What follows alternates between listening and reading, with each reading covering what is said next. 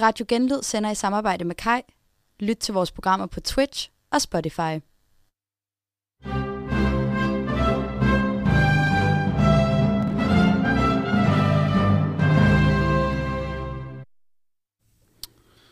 Velkommen tilbage til Fest i Europa. Sidste afsnit, der gennemgik vi første semifinale af årets Eurovision, eller alle sangene dertil. Og i det her afsnit, der skal vi tage hul på anden semifinale. Mit navn er Nikolaj Høsberg, og sammen med mig har jeg min medvært, Zacharias Forsberg de los Reyes. Velkommen hertil. Nu øh, snakker vi om, at, at første semifinale, den var ret stærk. Øh, altså, hvor meget stærkere end anden semifinale er den egentlig?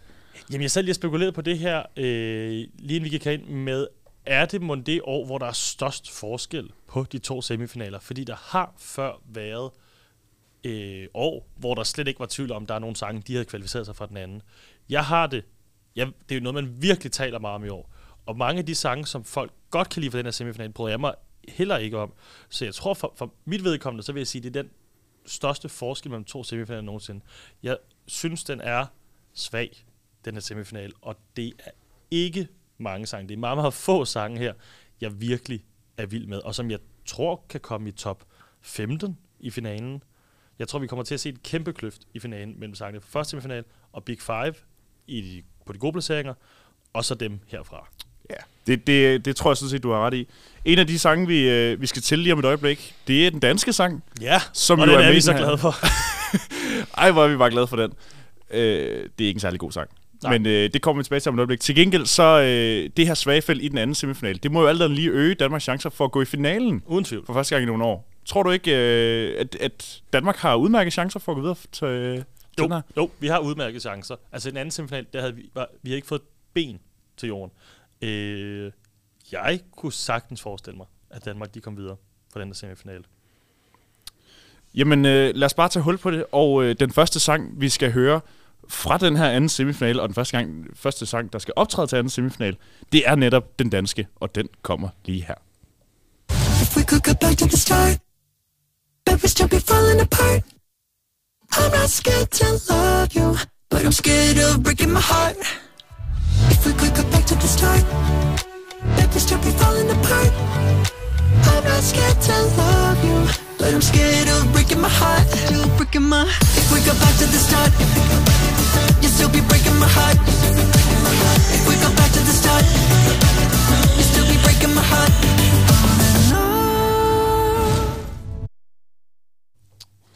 Den danske sang, der bliver øh, Danmark, der bliver repræsenteret af Riley fra Færøerne med sangen Breaking My Heart. En sang, som øh, de fleste jo nok trods alt har hørt, efter den vandt det, det danske Melodi Grand Prix. Det er ikke det bedste danske bud, vi, øh, vi nogensinde er kommet med. Det tror jeg godt, vi kan blive enige om. Men, øh, men hvor, hvor godt står den her i forhold til at komme finalen, tror du? Altså fordi der er mange sange af blandet niveau i den her semifinal, så tror jeg, at vi står udmærket. Ikke fremragende, men vi står udmærket. Personligt så jeg mig virkelig, virkelig om den her sang. Jeg har Danmark meget, meget langt ned i år. Jeg skal også være ærlig indrømme, at det var den sang fra det danske Melodi Grand Prix, jeg brød mig mindst om. Absolut. Er alle i det danske Melodi af Grand Prix? de, af de otte, der var med, der var det den, jeg brød mig mindst om. Okay, det var alligevel vildt. Det, det rammer mig slet ikke, det her. Øh, jeg holdt med Søren Torbegaard Lund i det danske, og lige her, fordi der har vi det der inderlige, det dybe i musikken, som jeg godt kan lide. Det her, jeg synes, det er, jeg, jeg har lyst til at bruge ordet upassende, men, men det siger mig bare ingenting musikalsk. Og, og lige præcis det stykke, som blev spillet lige før, synes jeg næsten inkarnerer det, jeg ikke bryder mig om. Det her øh, autotune, og, og de virker så falsk, og når man så ser den her liveoptræden, hvor det er lige lovligt dvask det hele, ikke? Øh, så tænder jeg helt af på det. Øh, jeg tror, jeg, jeg, jeg føler, det er noget af det ringeste, vi har stillet op med i mange år. Og det er jo rigtig synd, fordi Riley er jo en dygtig kunstner, øh, og har jo tydeligvis på TikTok bevist, at han kan nå ud til folk. Øh, han kan nå ud til folk langt uden for Europa. Øh, derfor skulle det heller ikke undre mig, at der er mange, især yngre mennesker, der vil, der vil stemme på det her. Men jeg kan simpelthen ikke klare den her slags musik. Øh, jeg bryder mig ikke om det overhovedet. Han, øh, Riley har jo 11 millioner følgere på TikTok, og det må jo alt andet lige hjælpe en lille smule at have så relativt mange følgere, også uden for Danmark især, mm. er det. Øhm, hvor mange der er i, i de lande, der kan stemme til semifinalen, det er måske så begrænset, fordi så vidt jeg ved, er det meget i Asien. Ja, han er så det er populær især. Sydkorea. Ja, særdeleshed i, i Sydkorea. Og øh, nu skal vi lige hurtigt rise reglerne op for semifinalen igen, fordi det er jo sådan, at det udelukkende er baseret på seerstemmer, hvilke sange, der går videre til finalen. Det er 10 ud af de øh, i alt 16 sange, som vi skal igennem her i anden semifinal, der går videre til finalen. I finalen der er det øh, halvdelen af, af pointene bliver delt ud af, af seerstemmer, og den anden halvdel bliver delt ud af fagjuryer, der sidder i hver af, af deltagerlandene. Men i semifinalen, der er det altså kun seerstemmer, der afgør det. Er det til fordel for Riley, tror du? Øh, uden tvivl. Det, det tænker jeg bestemt er. Og jeg har da også hørt nogen, der siger, at, at nogle juryer kan måske også sætte pris på det her musik. Men det er ikke det almindelige. Altså, øh, jeg føler, at det her det er en sang, der skal hives ind på øh, seerstemmer, og det er også på de seere, der ikke går mest op i, jeg har lyst til at sige kvalitet, og så lyder jeg meget øh, stokkonservativ. Men yngre, for hvem TikTok bare er det vigtigste. Øh, og det er også derfor, jeg siger, at Danmark har en udmærket chance for at komme videre. Det er altså på grund af seerstemmerne. Noget af det, der for alvor kan, kan gøre meget for en sang i Eurovision, det er jo, at den skiller sig ud fra resten af feltet. Føler du, at Danmarks bud skiller sig ud på, på måske nogle positive måder i år? På nogle positive måder, det ved jeg faktisk ikke, om jeg selv føler. Den skiller sig måske ud, Øh. men, men er der nogle positive faktorer, Og- der, og- der og- spiller Danmarks fordel, tror du? jeg ved faktisk heller ikke, om jeg synes, den skiller sig så voldsomt ud, fordi den er også lidt ordinær inden for det her. At når vi taler det her K-pop, øh, så, så lyder det som noget, man har hørt før. Og det er ikke en genre, jeg nogensinde har dyrket, og aldrig nogensinde kommer til. Øh, så jeg ved simpelthen ikke, om den skiller sig nok ud. Men man kan sige, om den her K-pop-genre, som det jo egentlig lyder som om det er, Ja. det er jo ikke noget, vi ser ofte i Eurovision. Nej. Og det er jo ret populært også uden for Asien. Mm. Altså, det er også noget, der, der er relativt populært i, i Vesten. Jeg tænker, det er piger på mellem 10 og 16, der kommer til at stemme den her i finalen. Ja, så hvis der er mange piger mellem 10 og 16, der kommer til at se anden semifinale rundt omkring i Europa, så kan vi jo håbe på, at de, øh, at de falder for, for Riley og, den, og det danske bud. Ja. Lad os komme videre til, øh, til den svære tor i semifinalen. I hvert fald en placering, der er traditionelt er svær at komme videre fra. Ja, det er Men det er et udmærket bud, der kommer fra Armenien. Og deres sang, den kommer her. I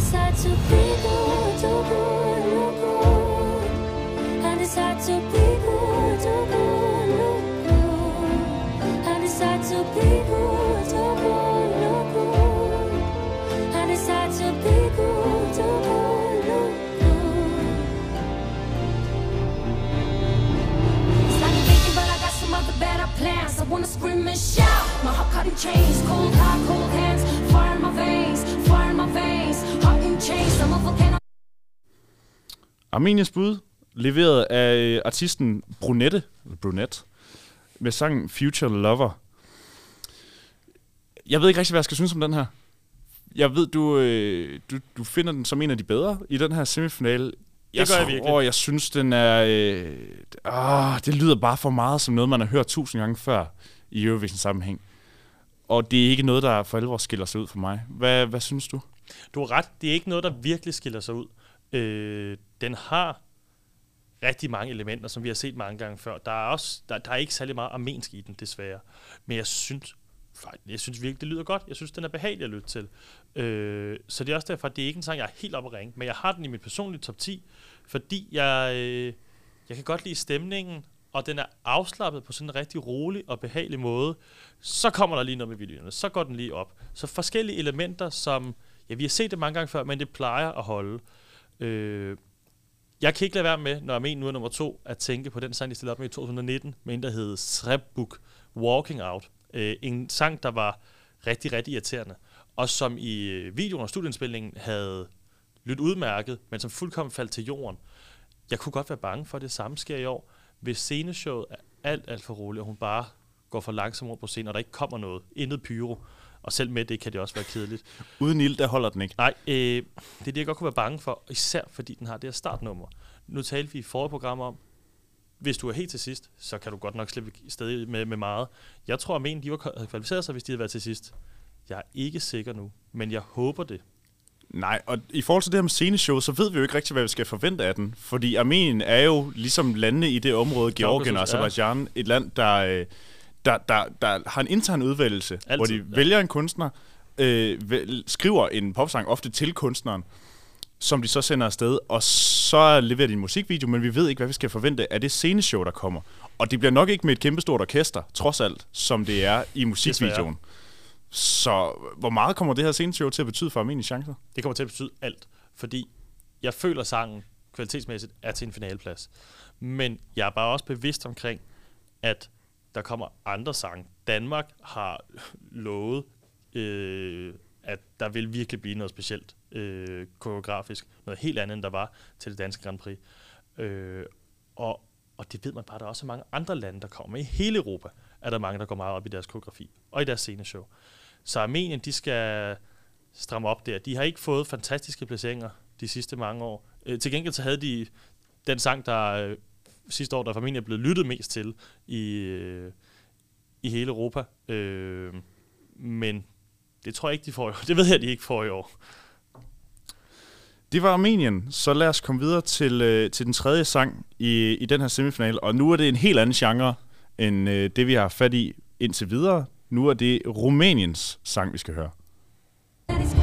Și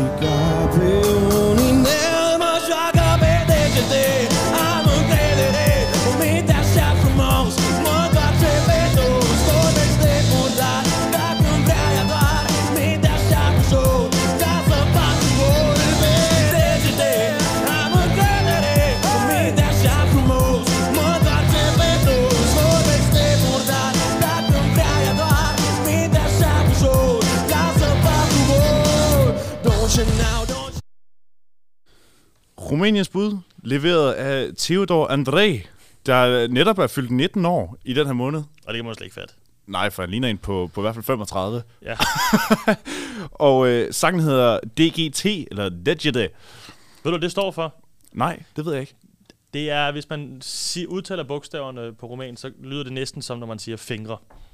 Okay. Og det er ligesom det danske ord digital betyder også noget med fingre, men den er langt ude, og man fanger den ikke lige, hvis man ikke har sig til det, vel? Nej, der er det hele taget ikke ret meget ved den her øh, sang, man fanger, fanger, nej. når man øh, hører den eller ser den. Fordi, altså, nu var det, nu var det live-udgaven, vi hørte her. Hører man studieversionen, øh, studieindspilningen af den først, så sad jeg i hvert fald med en følelse af, at det var sådan, det var et ret almindeligt bud. Der, den skiller sig ikke ret meget ud. Det er sådan, den gjorde mig heller ikke hverken noget godt eller dårligt. Den, den, det, var, det var et udmærket bud, der var lige på grænsen til at kvalificere ja. sig. Så så jeg live-optræden fra øh, det nationale Grand Prix i Rumænien.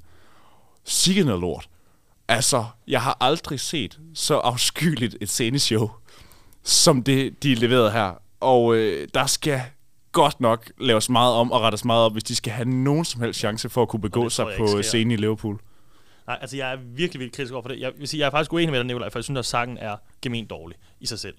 Øh, og jeg, jeg, jeg ved ikke, om jeg får det dårligt at lytte til den, men, men jeg har det stramt med det, ikke? Øh, det rigtige sceneshow er bare alt, alt for meget. Det, jeg synes også, på en eller anden måde virker det også upassende. Øh, det er Meget. underligt. Ja. Øh, alt det tøj, han smider, og alle de piger, der render rundt omkring ham med meget, meget lidt tøj. Og jeg kan simpelthen ikke se, hvor vil de hen med sceneshowet. Sangen kan jeg heller ikke se. Øh, det lyder dårligt. Jeg synes ikke, han synger særlig godt. Jeg synes, det er dårligt komponeret. Øh, der er intet ved den her sang, jeg kan sige er positivt overhovedet. Og jeg kan heller ikke se, er der et publikum til det her? For nogle af de andre sange, jeg har lavet, der kan jeg tænke, om der er nok nogen, der lidt bryder sig om den her slags musik. Det kan jeg ikke fornemme her. Nej, fordi det er som om, den prøver at bevæge sig over i noget af det, som for eksempel Tyskland er kommet med, og Finland er kommet med, ja. Ved at prøve at bevæge sig lidt væk fra det traditionelle, og så over i den, den altså, gruppe, som der trods alt er et publikum for, eller den genre. Ja. der er et publikum for, der hedder hård rock. Og det er det bare ikke, det her. Det er bare et øh, ret almindelig rocksang, med dårlige vokaler, og øh, Alt er dårligt. dår- altså dårlige, alt er dårligt. Ja. Ja. Der, er ikke nogen, der er ikke engang nogen underliggende ja. mening med sangen, der gør, at vi kan løfte den op til at have et højere budskab eller noget som helst. Jeg, jeg tør godt erklære, at den, er, den får altså en sidste plads i semifinalen. Øh, der skal være et andet land, der overrasker særligt negativt. Ja. San Marino kan godt konkurrere om den. Men ellers, Ja. jeg, jeg tænker, det bliver Rumænien, der får sidste plads. Ja, en, sandsynligvis en velfortjent sidste plads. Ja. I hvert fald, hvis ikke de laver om på det her sceneshow, fordi det kan godt blive bedre. Det, altså, sceneshow kan kun, Det blive, kan kun bedre, blive bedre. men det kan godt blive bedre end sidste plads, hvis de laver et ordentligt sceneshow, tror jeg. Ja. Men ej, jeg vil sige til lytterne, øh, tag at gå ind og find Rumæniens bud fra i år, bare for et øh, godt grin, fordi det er komisk ringe, det sceneshow, de har lavet til, til deres nationale udvælgelse. Det er, det er ham her, Theodor André, der, øh, der står i et par st- stramsiddende stribede bukser på scenen. Øh, og så har han to meget, meget let påklædte rumænske dansere bag sig. Øh, jeg har lyst til at sige stripper, men de tager ikke mere af, end de, de er på, når de starter. Mere end han gør. Mere end han gør. Han tager mere tøj af, end, ja. end de gør. Øh, og det er, ikke noget, det er ikke noget kønssyn. Det er det altså ikke. Det er, som du selv siger, faktisk bare upassende at se på. Sådan virker det i hvert Det fald. er det, ja. Lad os springe hurtigt videre til et, øh, et bud i en helt anden genre, men det måske også i høj grad, siger også noget, i høj grad noget om, hvor meget Rumænien skiller sig ud. Men nu skal vi altså til mere stille sang, denne gang Pænere fra, bidrag. væsentligt pænere bidrag, fra Estland. There is always time to get back on track.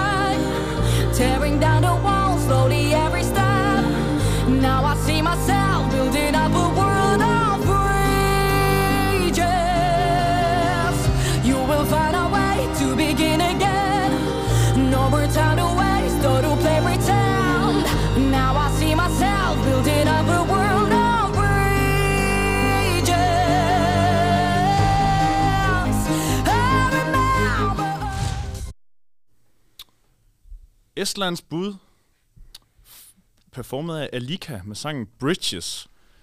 En ballade. Ja, Fra den kan jeg normalt godt lide. Ja, det kan du nemlig godt, men det er en lidt mere stille en af slagsen. Og øh, den foregår ved et klaver med lidt mindre dans, må vi nok forvente. Hvad, hvad spår du af chancer for den? Jeg spår dem desværre ikke til at være så gode. Øh, fordi jeg vil sige, jeg, jeg kan lide alle de her elementer, der er i en sang. Og det er sådan nogle sange, normalt har meget, meget højt. Og jeg tænkte også faktisk, at jeg hørte den. Den, den, er rigtig fin. Den er god. Den er, jeg ved bare ikke, om den er god nok. Øh, den skiller sig simpelthen ikke ud. Og nu hvis jeg nu kommer den... Nu havde vi Rumænien lige før. Det er jo heller ikke, fordi den, den skiller sig ud på en negativ måde. Så måske er det egentlig også fint, det Estland leverer. Jeg tror bare ikke, det er nok. Øh, hun skal virkelig, virkelig synge godt.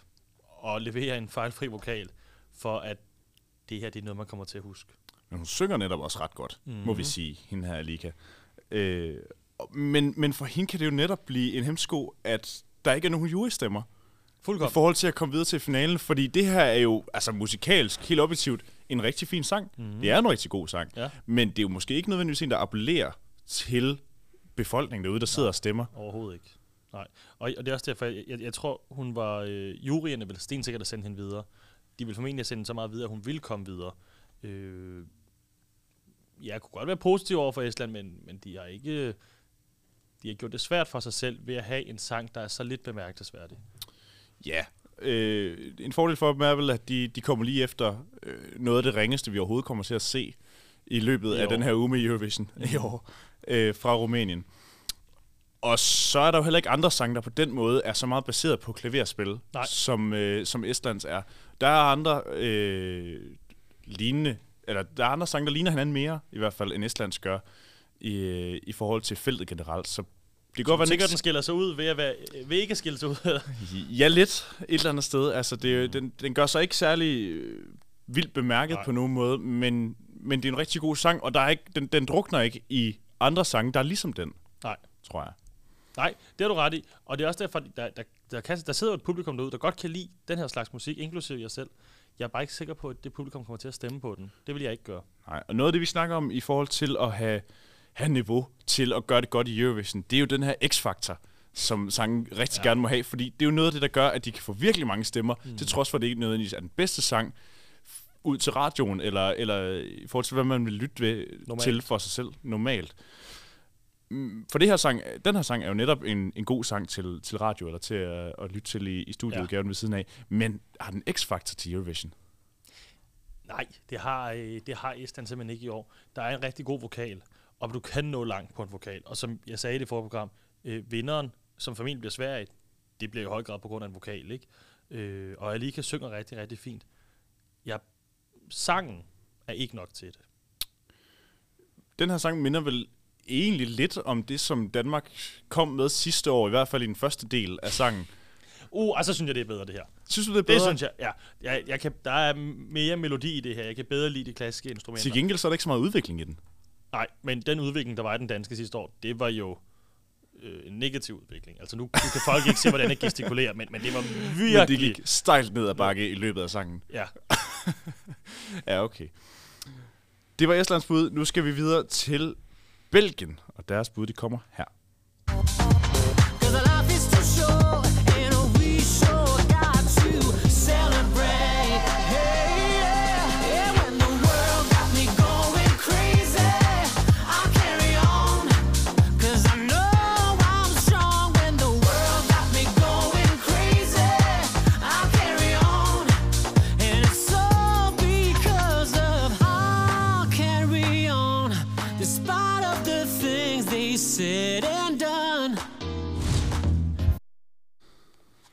Det er øh, den mandlige sanger Gustav, der øh, performer den her sang Because of You fra Belgien.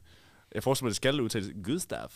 Jeg havde nok en til Gustav, eller sådan noget. øh, ellers det er også meget svensk. sandsynligt. Jeg tænker, det skal udtales meget feminin, for han er en meget feminin person, Ja. ham her Gustav. Mhm. Øh, Det er der ingen tvivl om.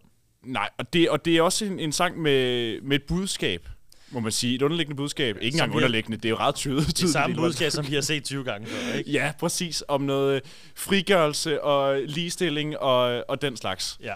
Altså, vil sige, det, det her det er jo årets woke-bud, ikke? Det er det. Det er meget vogue. Og, og det er lidt... Altså, det er woke med woke på, hvor vi tit tænker, okay, vi har fanget den. Øh, og man kan også sige det om hele sangen. Er der behov for den her sang? Er der behov for det her budskab? Igen.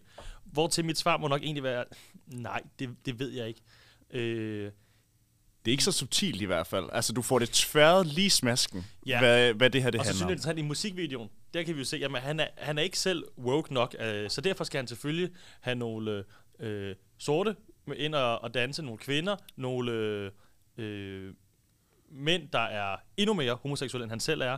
Ja. Øh, og, og det hele, det, det er bare lag på lag. transseksuelle, Ikke, ikke mindst. Jo, Altså, øh, Der, trans der, også. er- alle, alle minoriteter Ja. ja. er nærmest repræsenteret og, i, og jeg i følte den her selv, da musikvideo. jeg hørte sang første gang, så tænkte jeg bare, jeg tror, det havde fungeret, hvis han var drag. Så havde det kunnet Ja. noget. Fordi det er sådan lidt, at Så han, er, han er ikke selv... Øh, han er... Skønt han er... Øh, kan være lidt minoritet, så er det ikke nok til det. Så vi skal hive en masse andre ind. ja. Altså, hvis han bare havde stået i, øh, i en for lige at tydeliggøre, hvad det her det handler om, så er det ikke nok, at, at Gustav står der og, øh, og, og vifter med det regnbuefarvede flag. Nej, nej, det er det godt, den der boa. Øh, nu er jeg så lidt kritisk over for konceptet, for jeg må så sige, jeg føler faktisk, når, i, i den performance, der vil komme ud af det her, så føler jeg, at det ender med at fungere udmærket. Også fordi sangen, den kan noget. Den er funky. Det er svært ikke at, at, ikke at rykke sig med til rytmerne. og jeg kan godt lide sangen, faktisk. Og, og det er sådan, det er lidt en guilty pleasure, synes jeg. Ja. Øh, Sådan tror jeg, der er mange, der har det og med, jeg må også det bare sige, at når man så ser budskabet, det er netop for meget, men nogle gange så kan det også noget, når noget er for meget, ikke? Ja. Øh, så jeg er meget, meget spændt. For 10 år siden, eller 15 år siden, så tror jeg, den havde klaret sig rigtig, rigtig godt. Det tror jeg også, også Belgien kommer til, så jeg er ikke bange for, at de ikke skal gå i finalen. Og det er måske fordi, at for 10-15 år siden, der havde den skilt sig mere ud. Altså, den havde, den havde været mere forud for sin tid, Ja. måske. Ja. Hvor nu er det lidt for... Det, ved, jeg, det er næsten blevet mainstream at skulle levere sådan noget. Det er jo alt, hvad man forestiller sig, tror jeg, som ja. øh, det folk lægmand. forbinder med Grand Prix. Ja, præcis. Når du ja. forbinder... Øh, hvis du skal forbinde Eurovision med noget, så er det regnbueflag og øh, fjerdeboa og Ja. ja. homoseksuelle artister Ja. og sådan noget. Og det må man sige, det lever Belgien op til i år. Det gør de, ja. Og det er også derfor, jeg synes, altså den, den kan noget. Øh, så jeg, jeg, det holder, og det er ikke nyt. Det er ikke nytænkende, men det er, det er godt nok til en finaleplads. Hvad skulle der til for, at det blev rigtig godt? Jamen, så skulle den, altså, hvis den nu havde været med for 25 år siden, øh, så, så tror Så jeg, at de det skal bare have fat i en tidsmaskine, og så skal det nok gå. Ja. Eller også så skulle Gustav have været drag, altså. Ja. Så, Så det- man det- ikke alt det andet. De går all in på alt andet end, end artistens End ham selv, udseende ja. selv. Så havde de gjort det, så havde det måske båret det hele bedre, end, øh, end at hive nogle sorte kvinder ind og nogle øh, trans- og homoseksuelle Ja, dansere. det tror jeg. Ja, og nogle kraftige mennesker skal der også være, ikke? Altså, det, det, det er øh, alle de forskellige ismer, der er samlet i en sang, ikke? Ja. For nær konservatismen. Ja, det må man sige. Lad os hoppe videre til, øh, til, til den sjette sang her i anden semifinale. Og denne gang er det Kyberen, vi skal have fat i. You can break a broken heart. You lift me up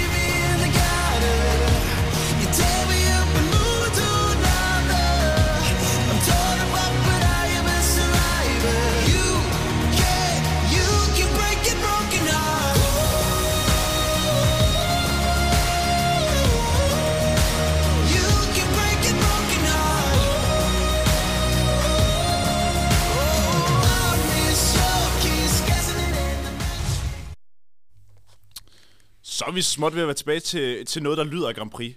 For alvor, det gjorde det før også. Ja, det synes jeg også. Men det her, det lyder af et bud fra, som et bud fra Kyberen. Ja. Måske endda hen i det her, vi snakkede om før med noget Azerbaijan, Armenien, Fuldkommen. Georgien. Altså, det lyder 100% som en popsang ja. skrevet til en godt udseende artist, der ja. Synger godt. Og så skal der bare leveres et show. Ja, og det er også det, vil sige, sangen, den er faktisk ikke noget specielt i sig selv.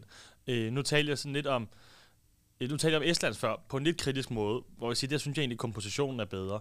Det, som Kyberen, de skal køre den her ind på, det er, at øh, ham her Andrew, han skal synge godt, og så skal han se godt ud. Og det sidste, det, det tænker jeg, den er garanteret. Øh, det, det, er, det er egentlig kun ham, og det er nok mest bare hans udseende, der kan trække den her op for Kyberen.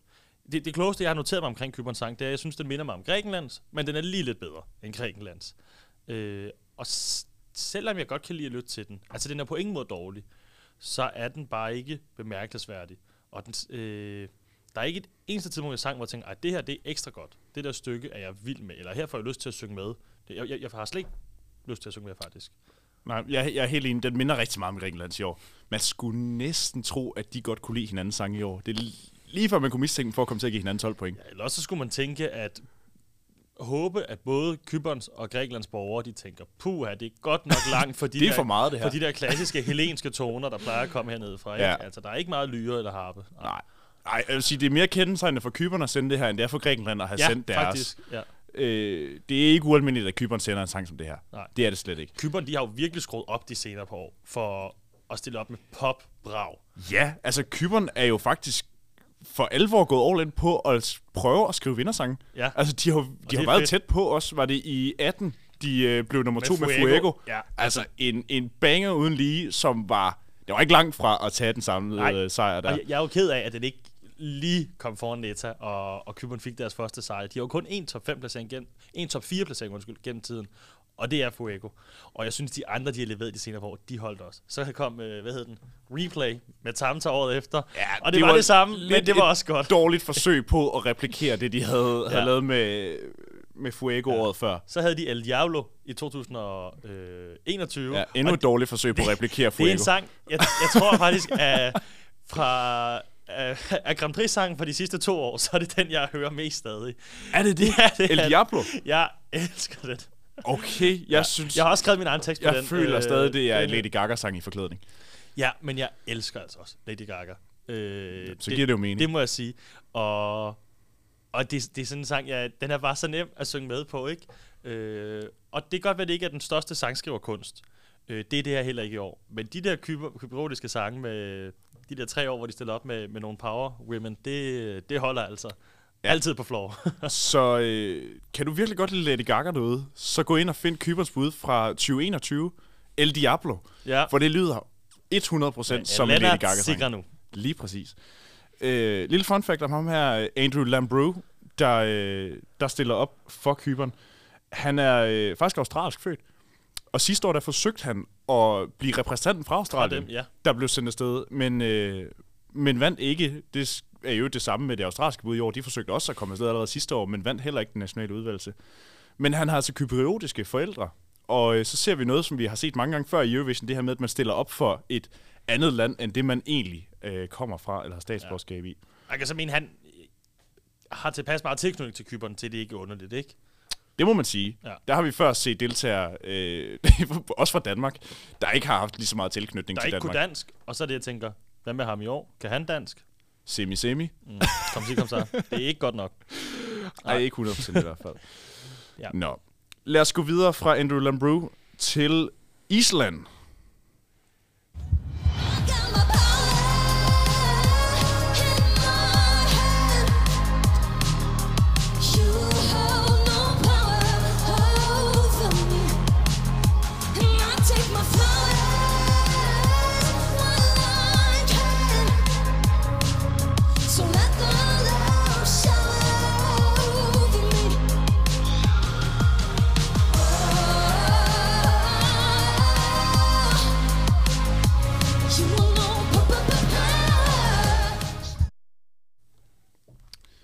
Det var Islands bud til i år. Det er Dilja med sangen Power.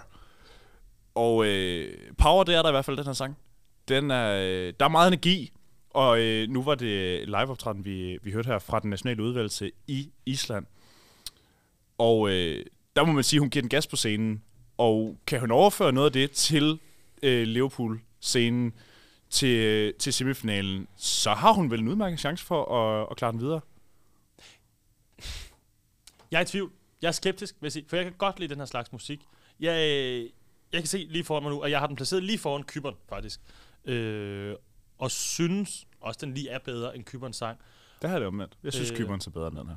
Og det Island kan, det er, det er helt almindelig behagelig pop. Og det minder mig ekstremt meget om noget, Island har stillet op med før, i perioden 15, 16 og 17, hvor de stillede op med, med tre kvinder. Øh, især den, de havde med i 2017, den hed Paper, og klarede sig ikke specielt godt. De kom ikke videre til finalen nogen af de her tre år. Den, den tænker jeg bare på, øh, når jeg skal øh, forestille mig den her sang. Og jeg tror, sim- jeg er simpelthen i tvivl om, det er nok, det her. Øh, nu er det et svagt felt i år, derfor kan Island nok godt snige sig videre. Men jeg er bange for, at når jeg ikke er endnu mere vild med den her sang, en, en form for popsang, jeg burde være til, så tror jeg, at der er langt mellem folk. Og vi skal også tænke på, at de er sikre på, at de skal nok få point fra Danmark. Men ellers har Island ikke så mange venner i den her semifinale. Det tror jeg, du har helt ret i. Og vi kan også hurtigt blive enige om, at havde de været placeret i første semifinal, så havde der ikke været nogen chance for, at de kunne få en plads videre i finalen. Nej. Det er et spørgsmål om det her øh, relativt svage felt. Når man, når man hører sangen, så synes jeg godt, man kan få et indtryk af, at den er sådan lidt billig i det. At Du har ret, ja. er lidt svagt produceret. Der er ikke, der er ikke nok kvalitet i sangen, hverken i, i hendes vokal, eller i, i teksten, eller i, i produktionen i det hele taget omkring, øh, Nej, omkring det er, lyden og, og det, er sådan, det er meget sødt, ikke? Øh, og jeg, jeg vil slet ikke sige, at der er noget, der er dårligt ved den. Det er bare hele sammensætningen, den bliver ikke løftet op. Lad os springe hurtigt videre fra Israel. Lad os det. Israel. Fra Island. Island. Israel vil vi gerne tilbage til. Israel vil vi, vil vi jo rigtig gerne snakke om. Men dem har vi allerede snakket om Ja. i første afsnit. Så Det øh, må lad os tilbage og lytte til. komme kom videre fra, øh, fra Island. Og så er det videre til den, vi sagde, der, der minder rigtig meget om Grækenland. Nemlig... Meget om Grækenland. Jeg kan ikke tale det endnu. Minder rigtig meget om Kyberen. Nemlig Grækenland. Well, you know what they say. Souls make sure no one loses their ones stand seeing others in pain. Oh, I am both. Now I got too much on my plate. And I save all the others, cause for me it's too nostalgic mind. I'm Victor Vernikos Jørgensen hedder kunstneren. Ja, Han er lyder velkendt. 16 år gammel. Sangen hedder What They Say. Og så er han halvt dansk. Så altså, skal vi ikke holde lidt med ham her? herhjemme. Ja. Han, er, han er da et bedre bud end vores eget danske bud. Han har, bo- han har boet længere tid i, hvad hedder det, nationalstaten Danmark, ikke? End i, øh, Ja, en Riley har. ja. Ja, det har han helt sikkert. Øh, men som sagt, 16 år gammel, øh, mod en stemme øh, i forhold til hans alder. Det giver mig sådan lidt nogle, sådan nogle øh, Shawn Mendes, George Ezra vibes, Ja, ja. den her sang, og, og hans stemme nok især. Øh, minder lidt om ham, der kom frem fra X-Factor for år, sidste år, tror jeg det var, Lasse Skriver. Samme, samme stemme derhen af. Jeg synes bare ikke, sangen er der. Nej. Og- Hvad er det ved sangen, der ikke, øh, der ikke er der? Den er simpelthen kedelig. Øh, hvis man kigger sådan på tonerne, så er det alt for langt nede. Den kommer ikke op. Der, øh, den overrasker ikke på noget tidspunkt. Lidt ligesom Kyberen heller ikke gjorde mig, men Kyberen havde lidt mere af det faktisk. Omkvædet er, føler jeg næsten ikke er et omkvæd. Altså man fornemmer, er det en bro? Er det et, øh, skal det spille op til omkvædet? Øh, det, det er decideret ringe. Og derfor er det bare ikke en sang, man vil huske. Øh, og det tror jeg kommer til at bide Grækenland i røven i år. Så øh, uanset hvor, hvor godt jeg vil kunne lide den, så øh, er jeg bange for, at det ikke er nok. Så tænker jeg også, at altså, Kyberns deltager ser bedre ud. Og det ender nok med at blive... Det kan godt blive afgørende til, at Kyberen de, øh, får en bedre placering end Grækenlands. Det kan det helt sikkert. Det, øh, det er jo en afgørende faktor. Ofte i Eurovision, hvis der er, sexappeal, er to identiske, ja præcis, to identiske øh, sange, øh, men med forskellige kunstnere, hvor den ene altså bare har noget mere appeal end, end den anden, jamen så er det som regel den med mest appeal, der Det, det er der, der mange sange, der skal trække på i år, inklusive nogle af de sange, jeg selv har i, Ja, i toppen. Ikke? det må man sige. Øh, det, det, for mig der lyder det, som du selv siger, meget ligesom den kypriotiske. Øh, ret generisk, Ja, det er det. egentlig. Men jeg synes egentlig ikke, det er en dårlig sang. Altså, jeg synes godt, man kan lytte til den. Jeg synes, den har fået voldsomt meget kritik rundt omkring. Øh, Hvorfra? Jamen, fra, fra diverse øh, influencer, der, øh, der rater og, og anmelder øh, Eurovision-sangene. Jeg synes, jeg har set rigtig mange have den lavt på deres egen personlige vurdering. Men jeg synes egentlig ikke, det er en ubehagelig sang at lytte til. Nej, det er det slet heller ikke. Nogle gange skal man bare næsten sige, at det er ubehageligt. Det kan næsten mere. Nu talte vi om, om Tyskland i, øh, i sidste program, som, hvor man godt kan sige, er der noget ubehageligt der? Det tror jeg bare vækker følelser hos folk. Det her, det vækker ikke følelser. Ikke hos mig. Det er jo ikke første gang, vi ser en så ung deltager i, øh, i Eurovision-sammenhæng. S- Bare i nyere tid kan jeg huske, at det var, var det Bulgarien, der stillede op med den russiske, øh, det russiske stortalent Christian Kostov. Mm, ja. Og det gik jo meget godt Ja, det ham. gjorde det. Det er også Ja. bedre sang. Men er der ikke også noget appeal i det her med, at det er så ung en deltager, der kommer og skal repræsentere dem? Altså, jeg synes, det er lidt mærkeligt, hvis jeg selv skal, hvis jeg skal komme med min mening. Øh, og tænker nogle gange, er de klar til det? Er de modne nok? Synger de? Har deres stemme peaked? Øh, og så det er ikke et plus for mig overhovedet. Og det tror jeg da ikke, det er for seerne derude. Øh, det er jo ikke så, man tænker, ej, hvor er de ekstremt dygtige. Også fordi de bliver jo ofte klædt som om, at de er 10 år ældre, ikke? Og det samme gælder jo piger, øh, der er med øh, 16-årige i Eurovision, at de, de bliver jo klædt som om, at de er 10 år ældre, og derfor tænker man ikke så meget på det. Men jeg må da se en af mine absolut favoritter gennem tiden, en af de, jeg har lyst til at sige, den næstbedste vinder. Nu nævnte jeg i sidste program, at min yndlingssang fra, Og her fra skal vi til Vesttyskland, kan jeg næsten gætte på. Nej, faktisk ikke. Hvor skal vi faktisk så ikke. Vi skal lige et land mere vest på. Min yndlingssang gennem tiden, den er fra Serbien. Men min næst yndlingsvinder, det er Sandra Kim, der i 1986 vandt med Jem La Vie. Uh, Er det Belgien, vi er ude i? det er Belgien, ja, og det var en, en banger, som folk øh, på over, jeg har lyst til at sige 40, men måske er det mere 50, de vil kunne huske. Øh, fuldkommen fantastisk sang. Hun var 13 år, for dengang var der ikke nogen øh, grænse for, hvor gammel man måtte være. Og hun gik altså hen og vandt. Så øh, op igen 80'erne var der flere børn med nogen helt ned til 11 år, mener jeg. Og så i 89 var der en israelsk dreng, der var så dårlig, han glemte teksten, og han kunne ikke lige ramme nogen toner. Og så sagde man, okay, vi skal have en grænse. Ej, det er også et problem, jeg sige. Hvis der, er, hvis man sender et barn afsted, der ikke helt kan teksten. Ja. Og nu er der også noget, der hedder Junior Eurovision, som må Danmark også ikke er med i. Det er ikke noget, øh, noget, vi vil støtte generelt i Norden. Er der ikke nogen øh, af de nordiske lande med.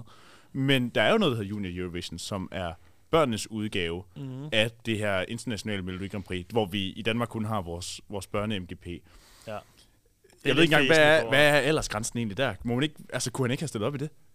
Jeg tænker, grænsen det er til og med 15 år. Både i det danske og det internationale. Ja, det, det er meget sandsynligt. Ja. Det er jo nok noget, vi burde have tjekket op på inden, kan man sige. Nej, det er 15. Det, det, det, spørgsmålet er bare, er det, er det det år, man bliver 15 eller hvordan? Men du må ikke være over 15. Nej. Og øh, Victor Venikos, han er 16 år gammel, så han er jo lige præcis gammel nok til, øh, vi skal lige huske at sige, han hedder Victor Venikos Jørgensen. Det er Ja. meget vigtigt at huske Ja. ja. Jørgensen, til trods for, at der kun står Victor Venikos øh, generelt på hans artistnavn. Han er kun 16 år gammel, og øh, skal altså repræsentere i Grækenland som den 8. sang i den anden semifinal. Nu er vi halvvejs med sangene, og øh, det ved du godt, hvad det betyder. Ja, Det er quiz-tid, ja.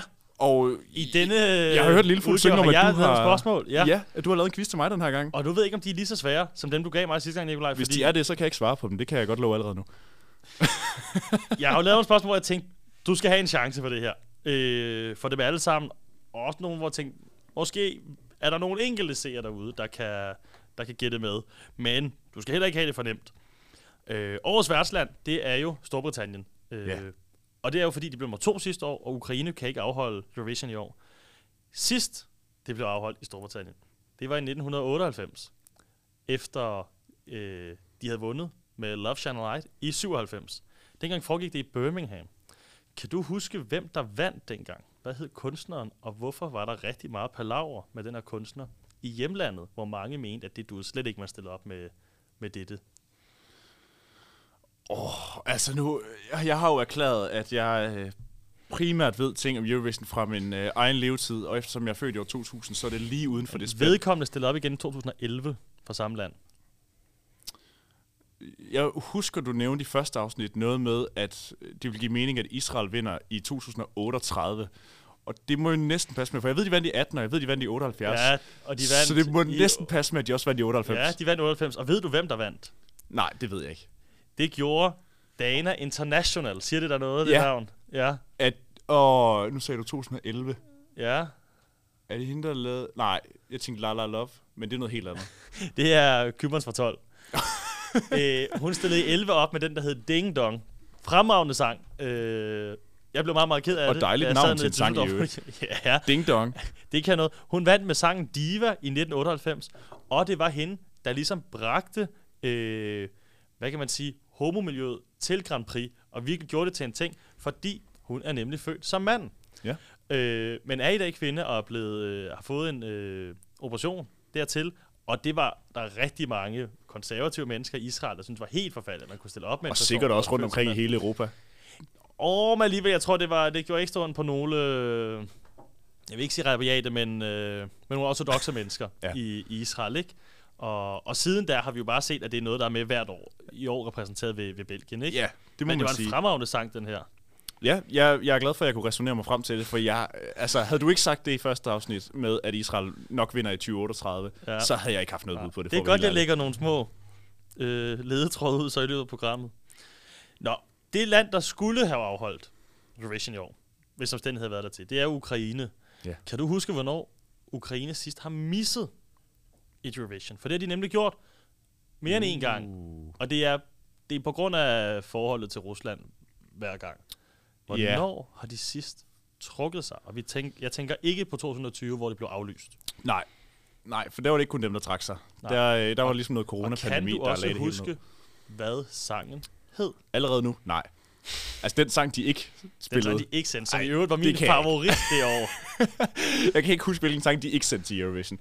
Øhm, men jeg tænker jo lidt, at vi er ude i noget øh, lige omkring, da de vandt. Altså lige et par år før. Fordi der har været noget krimkrise. Og de vandt i 16. Ja, Så spørgsmålet er, var det 15 eller 14, de ikke var med i? de var ikke med i femte, men der har været en gang siden. Der har været en gang siden, ja. Hvor de ikke var med. Mm-hmm. Mm. Så var de ikke med i 17 i Portugal, sikkert. Jo, de var, de, var, de var værter i 17, ikke?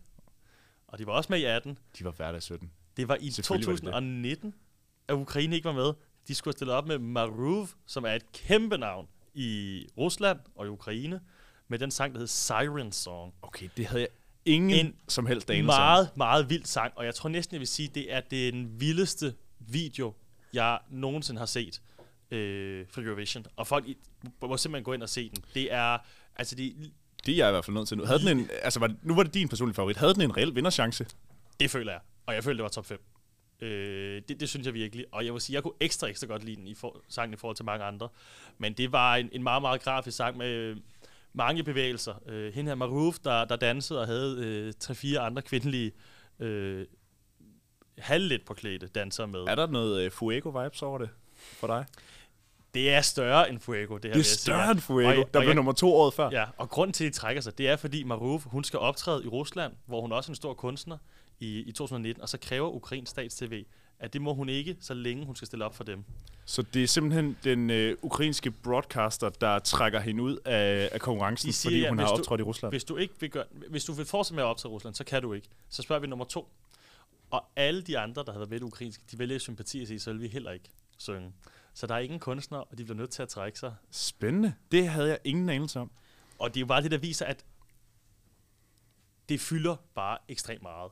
Øh, det, det problemer, der er i Ukraine, og det er også noget, der har påvirket Eurovision i mange år, fordi Rusland og Ukraine er de to lande, der nærmest har klaret sig bedst, ikke?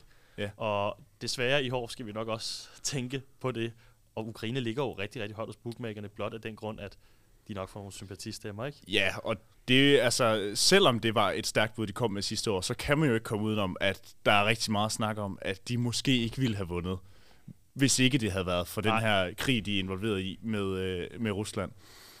Det, det var et stærkt bud, de kom. Det var en af mine personlige favoritter, den de vandt med sidste år. Ja, Men, og, der, og den vandt jo stort, især hos seerne. ja. Altså, det var det, der, for, der den fik jo dobbelt så mange point som nummer to. Mm. Det var fuldstændig vanvittigt, så, øh, så stort den, Ja. øh, den vandt hos seerne sidste år. Og jeg synes, det var fortjent, men min holdning til den i år, den øh, er anderledes, og den vil jeg gemme til senere. Ja, den skal vi nemlig høre i, øh, i slutningen af programmet, når vi skal til de, Ja. ja. de resterende prækvalificerede lande. Jeg har to spørgsmål mere. Ja. Hvor jeg tænker, dem af dem kan... Jeg håber, der er nogle seere, der også kan have nogle bud på det. I hvert fald, hvis de har fulgt lidt med i, i svensk øh, musik de sidste 40 år. Er det nu igen noget, der ikke har stillet op i Eurovision? Nej, det er det dog ikke. Men først så vil jeg lige sige, nu Ukraine, de har, været, øh, har flere gange trukket sig i de senere på år. Ved du, hvilket land, der som det eneste aldrig har misset et Eurovision? Er det, er det en af de fem store? Ja, det er Det det. vil jeg gætte på. Det er det. Jeg kan øh, sige, indtil 93, så havde Belgien og Schweiz heller ikke. Men så var det, man havde de her regler, hvor de dårligste lande ikke fik lov til at deltage nogle år. Så der røg de ud. Men der er et land, der aldrig har misset. Altså, jeg, vil, jeg kunne jo have svoret, at både Storbritannien og Tyskland har været med alle år. I og med, de er uh, the founding fathers Ja, bag Eurovision til en vis grad. Mm, Men et, af land, et af landene var ikke med i debuten. Et eller andet var ikke med i debuten. Åh, sig, okay. Jeg tror, jeg har et, jeg har et bud. Øhm, og nu skal du ikke give mig svar, men jeg tror, det er Frankrig. Og det baserer jeg på, at jeg forestiller mig, det startede omkring øh, øh, hvad hedder det, Benelux-landene og Frankrig sammen.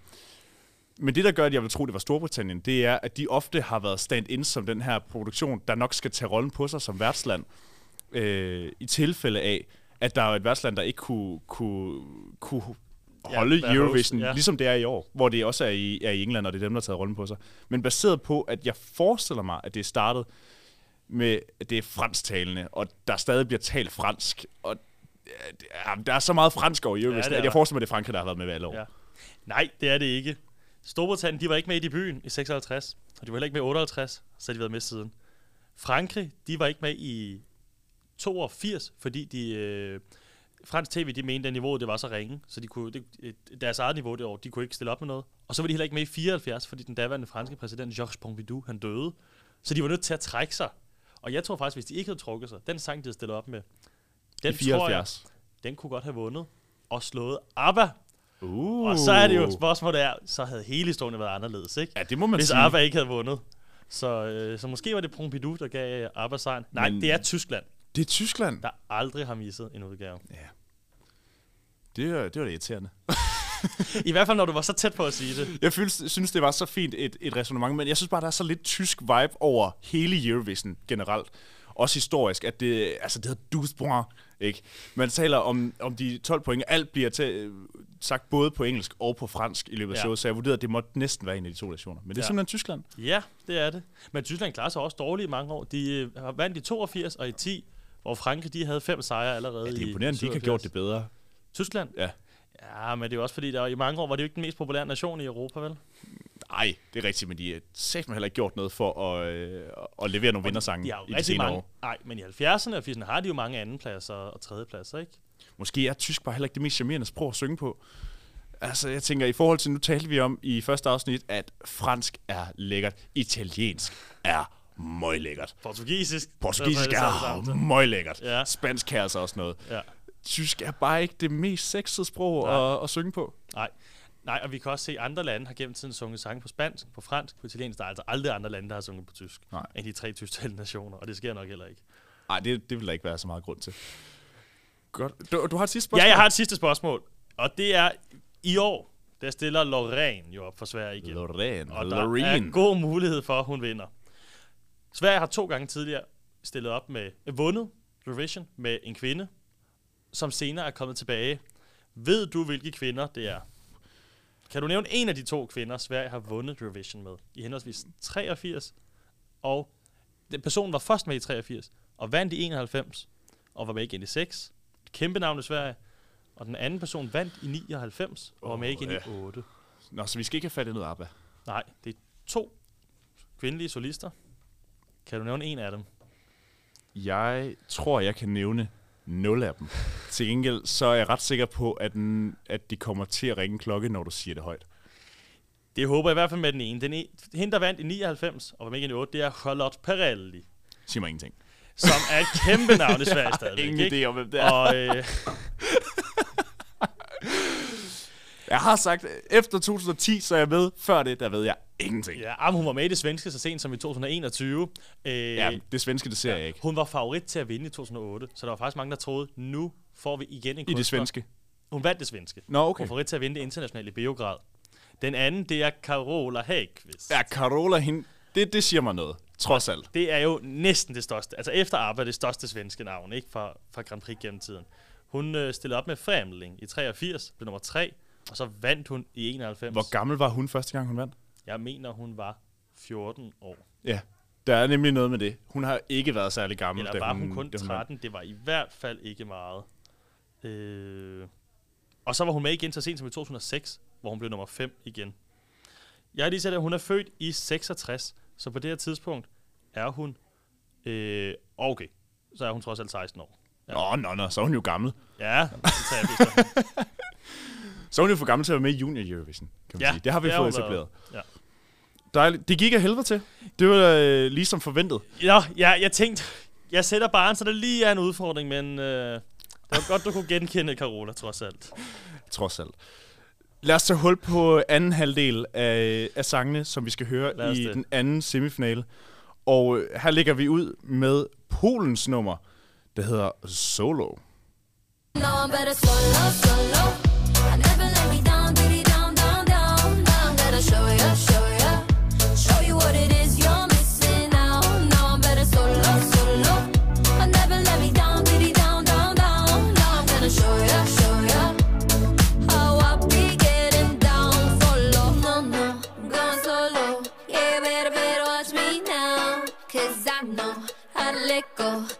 Make it, make it on my own. Whoa, oh no, I'm going solo.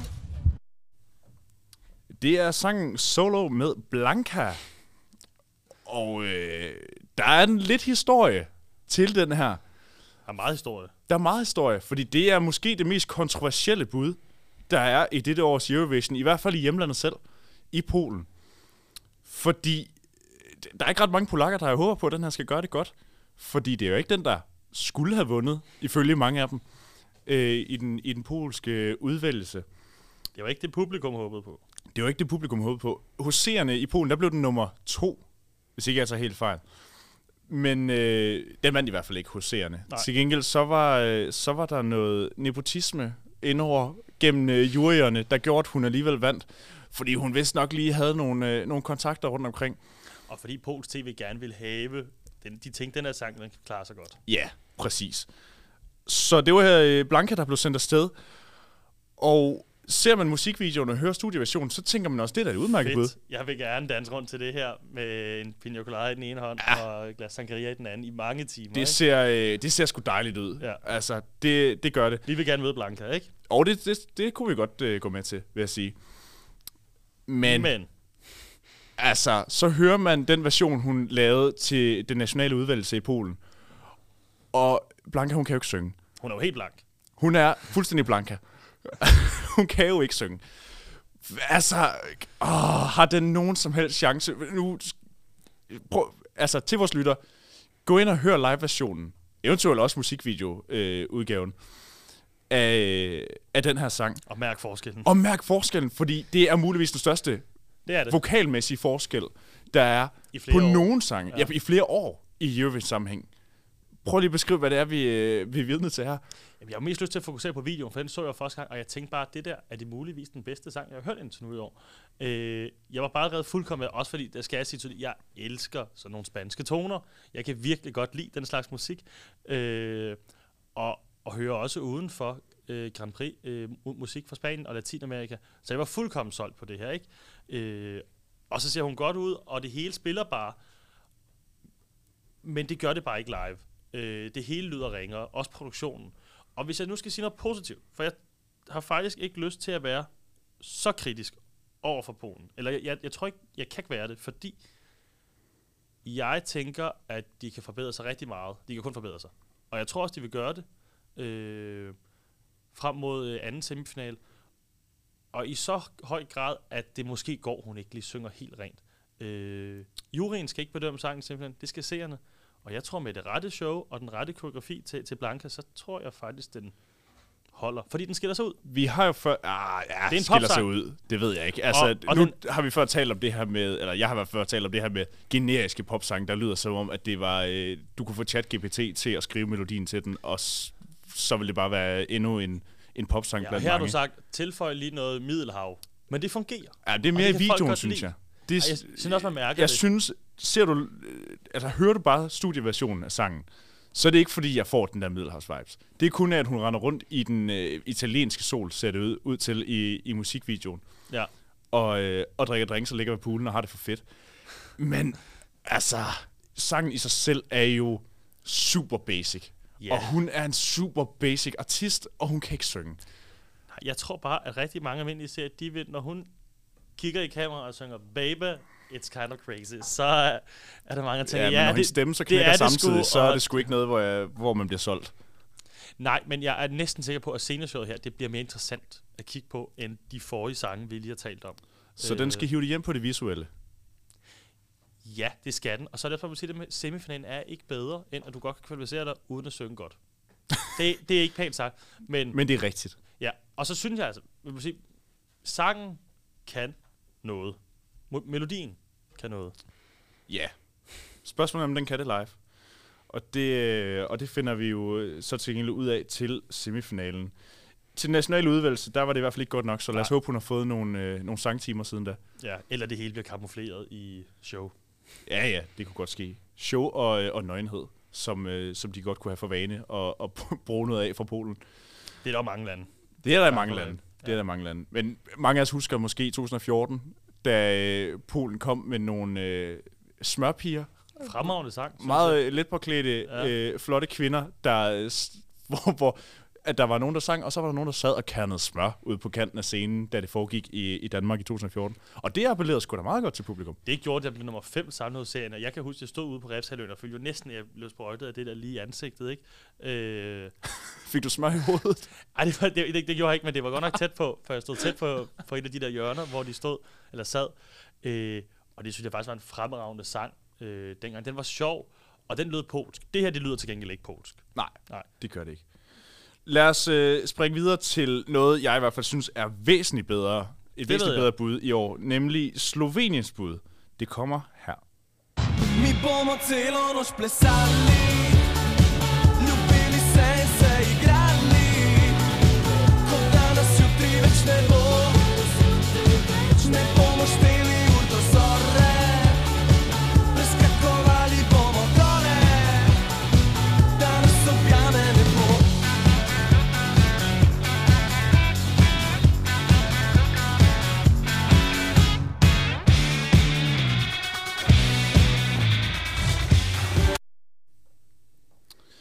Sangen den hedder Carpe Diem, og er øh, spillet af bandet Joker Out, som er et øh, boyband, Ja. må vi sige, et meget, meget charmerende slovensk drengeband. Og det er altså lidt noget andet end mange af de andre øh, bud, vi har rundt omkring i, i feltet i år. Konstellationen skiller sig ud, ikke? Det må man sige, og øh, hvor rigtig mange andre af de her øh, popbud, der kommer rundt Ja. omkring, er øh, med kvindelige forsanger, så er det her altså en drengegruppe. Og det, øh, og ikke bare en enlig øh, mandlig forsanger, men sådan en rigtig band. Det ligner nogen, der, der har stået og spillet nede i deres øh, møders kælder, da de har været 16 år gamle, eller er kommet ud af efterskolen, og så Det er er det det her, de leverer her. et par år efter. Og det lyder altså bare fedt. Og det hele er på slovensk, i øvrigt. Det er det fedeste. Det er det fedeste. Øh, og jeg, det er ikke en vindersang. Det er det ikke. Men i den her semifinale, ah, der er det en af mine øh, bedste bud øh, overhovedet til, den, til, til finalen. Både til at gå videre, men også til at gøre det godt i finalen. Og for min skyld, ah, der vil jeg gerne se den blande sig op omkring top 5 i hvert fald. I finalen, I finalen. Det tør jeg godt love, det, det, det gør den ikke. Øh, det gør den ikke, for der har den simpelthen ikke kant nok, og er for meget et almindeligt boyband. Men jeg kan godt lide det, og jeg har skrevet, at jeg synes, man kan simpelthen ikke være kritisk over for sangen. Øh, det, det er bare virkelig, virkelig rart. Øh, I videoen, der øh, danser de ind på en eller anden klub, og har bare en kæmpe fest, og den fest vil man gerne være med til. Jeg så står og tænker, hvordan kan de lige få fremført det på scenen live? Fordi Grand Prix-scenen er jo ikke det sted, hvor bands virkelig øh, trives, kan man godt sige, ikke? Det må man sige. Øh, også fordi de kommer ikke til at være klædt ud, ligesom Lordi, vi har talt om tid, ligesom Tyskland kommer til at være i år. Så jeg er spændt på, hvordan kommer det til at blive på en scene. Men Ja. sangen er god. Visuelt bliver det måske ikke noget, der stikker ud Nej. på den måde. Men de er jo bare røvcharmerende, Mm. de her slovenske band. Ja. Altså, jeg håber virkelig også, og tænker også, at den kommer altså i finalen, fordi den, øh, det, er det er en gruppe, og det er på en gruppe, der fungerer, det bærer den altså i finalen. et helt klart bedre bidrag fra Slovenien, som er et land, der ikke... øh, Der de sidste år har haft nogle problemer med at ramme de gode placeringer, ikke? Ja, og de har aldrig rigtig lavet et, et godt, godt resultat. Aldrig nogensinde. Nej, det er jo et af de lande, der er, hvis bedste præstation er lavest, ikke? Ja, har aldrig været hvad er deres fem. bedste præstation? De blev nummer 6 i 95. Eller var det nummer 7? Det var nummer 7 for Kroatien nummer 6, mener. Og så blev de nummer 7 i 1. Og så kan... De senere år, de har, de har ikke haft noget helt deroppe. Jeg mener, det, så er det en 7. plads eller sådan noget. Og det er da lidt skræmmende, ikke? Jo, og man, men til gengæld så er det her det bedste bud, de er kommet med i, øh, i hvert fald i den tid, stykke jeg tid, kan huske. ja. Ja. Øh, og jeg er heller ikke i tvivl om, at den går videre. Altså det, de, de sidste par år har de, har de leveret nogle bud, der har været decideret ringe, eller i hvert fald bare rigtig kedelige ofte. Det har sjældent været noget, der, der skiller sig ud. Og det gør den her sang altså, i forhold til, øh, i forhold til noget af det andet, de er kommet med. Så jeg synes, at det er en, øh, et rigtig lækkert bud, de kom med, og en sang, jeg også godt kan lide at høre ved siden af, som vores studieversion også er, er rigtig behagelig at lytte til, og måske også bare passer ned i, i min musiksmag generelt. Jeg har lige øh, bekræftet det, vi, vi lidt frygtede. Øh, de har aldrig nogensinde været top 6. Og udover de to syvende pladser, jeg nævnte, for rigtig mange år siden, så har de... Hvornår er sidste gang, de er blevet nummer syv? Det blev de i s- 95 og 2001. Ja, det er Siden dage da siden. har de ikke været i top 12. Nej. Men nu siger jeg, at jeg håber på, at de kan komme op og blande sig omkring top 5. Jeg ved godt, det ikke er... Øh, Realistisk. jeg føler ikke, det er helt urealistisk. Men top 10, det må vi da sige, trods alt er realistisk, at de kan blande sig i den. Øh, Nej, det kan jeg heller ikke se. det kan du ikke se for dig? Det kan jeg ikke. Det kan være, det er bare mig, der, øh, der har et øh, følsomt spot for øh, Joker Out-gruppen. Det er godt, der er nogen, der har det. Vi skal videre til øh, den 11. sang i øh, semifinalen, og det er øh, Georgien, som vi skal høre nu.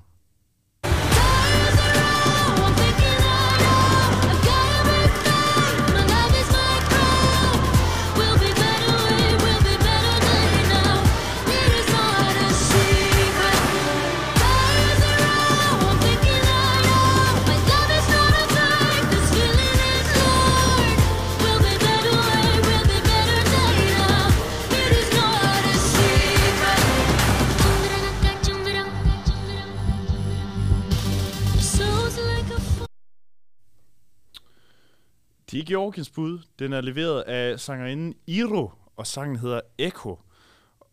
Og øh, det, det er altså lidt noget rod, synes jeg, for at være helt ærlig.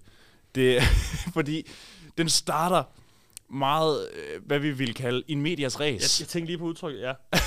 fordi den, det er som om omkvædet kommer bulrende fra første sekund, du ser den her sang på, og så tænker du, hold op, det bliver langt tre minutter, det her. Nå, og jeg synes, det er interessant.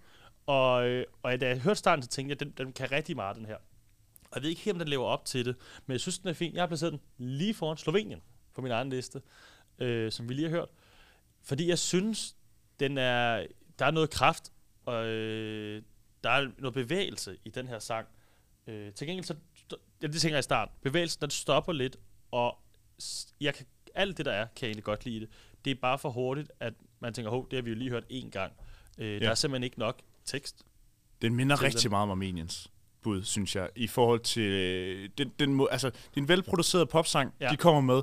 Det er en kvindelig artist, der nok noget. kommer til at stå relativt alene på scenen. Ja. Og Armenien har vi set kun, hvad, fem sange, øh, ah, syv sange inden den her. Og så kommer Georgien og gør for mig i hvert fald meget det samme, som det Armenien lige har gjort. Ja.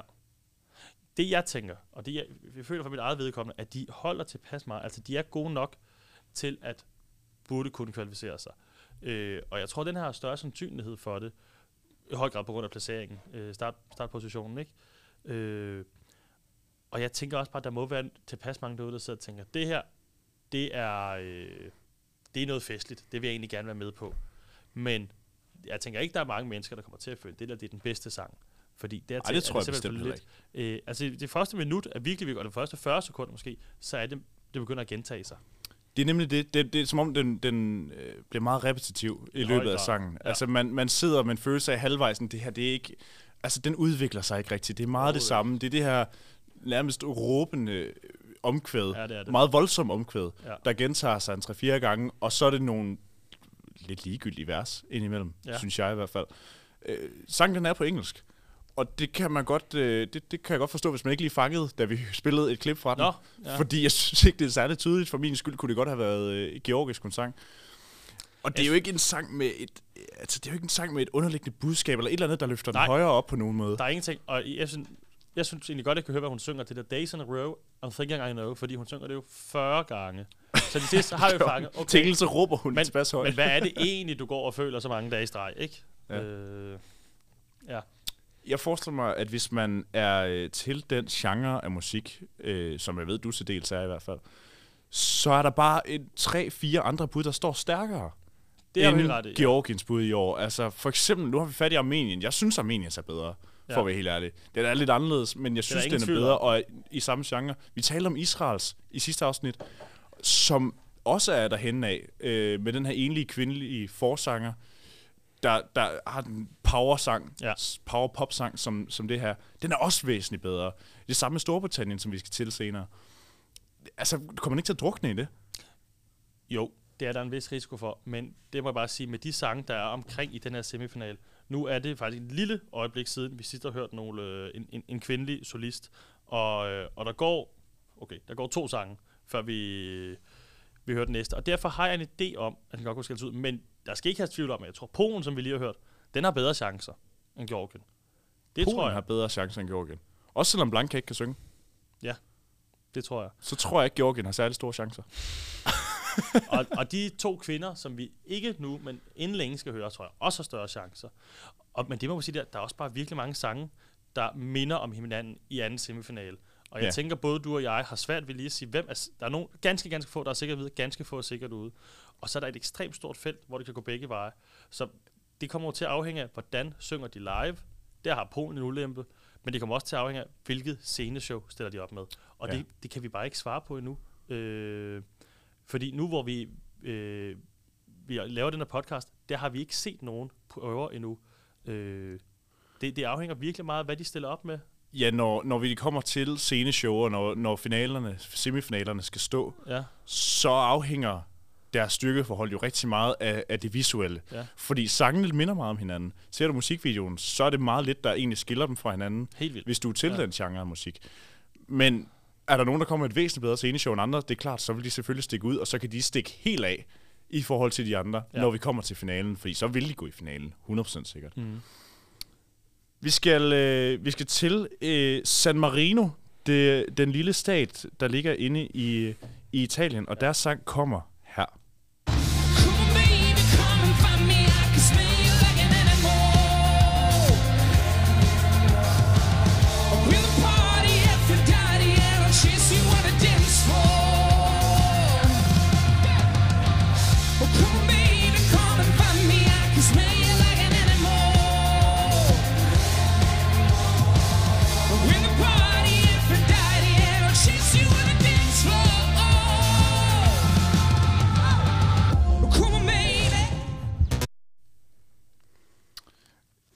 Sangen den hedder Like an Animal, og er øh, skrevet af, af gruppen Picket Jacks, en, øh, jeg vil næsten sige et boyband også, Fra Italien. fra Italien.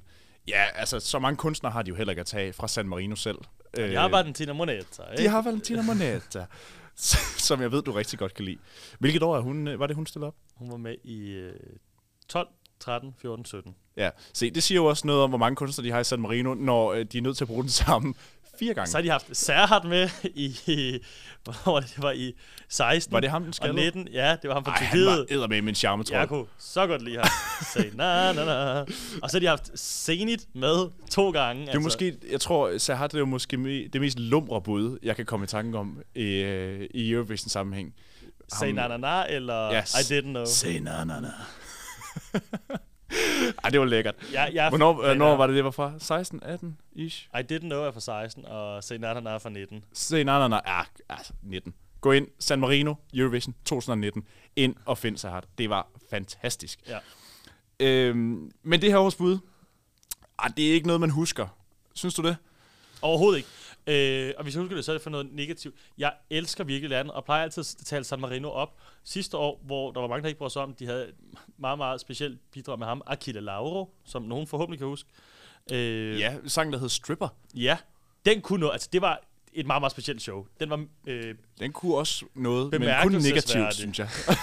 den her i år, det vil sige, den, den kan meget mindre, og det den kan, det er netop negativt, ikke?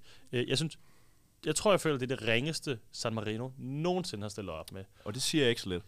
Nej, og det er det, jeg vil sige, når jeg, når jeg går ud og siger det, jeg som altid el- omtaler det her land så positivt, så er det virkelig, virkelig kritisk. Så jeg er ked af det, men, men det, det kan ikke blive mange, jeg har lyst til at sige, du er bundi af San Marino. Det er meget, meget få point, der kan Ja. skyde på stedet. San Marino de gjorde sig jo øh, særligt bemærket for, for to år siden, da, da de lige pludselig havde internationalt navn med, med øh, den kvindelige kunstner Zenit og Flow Rider, Ja, der stillede op og for San Marino. fan. Det var, øh, det var anderledes, og det var ikke så klassisk eller karakteristisk for San Marino.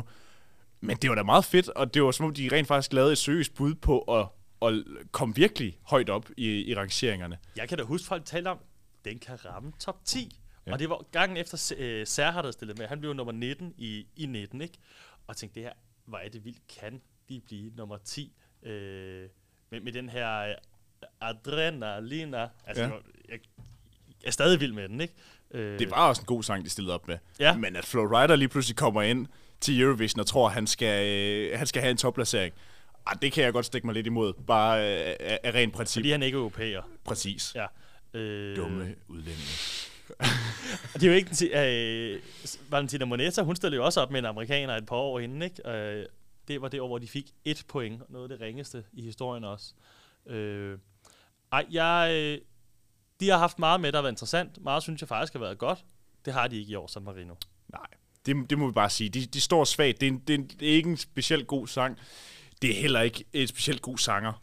Nej, øh, intet fungerer. Nej, der er ikke rigtig noget, der fungerer. Der er ikke, og jeg vil godt gætte på allerede nu, nu ser vi øh, den, den, den optræden, de lavede til, til den nationale udvalgelse i San Marino. Og der er bare ikke ret meget ryg med, rent sceneshowsmæssigt for dem heller. Fordi det er et band, og der står en mand alene og kommer til at synge den. Og det er ikke fordi, de kommer ind med nogle vilde farver, eller noget sindssyg pyroteknik, eller et eller Det andet, der skaber blikfang. Det tror jeg simpelthen ikke på, at de gør. Det bliver bare kedeligt, ja. Når de kommer til at stå på den scene. Ja. Nu skal vi til gengæld til noget, der ikke bliver kedeligt. Tror jeg. Nemlig Østrigs bud. Ja, Og det øh, tror jeg godt, vi kan være at sige for, for os begge to, er vores største favorit i den her semifinale. Ja. og tekstmæssigt er det den sang i år, der, har, der er mest interessant. Det må man sige. Deres sang, den kommer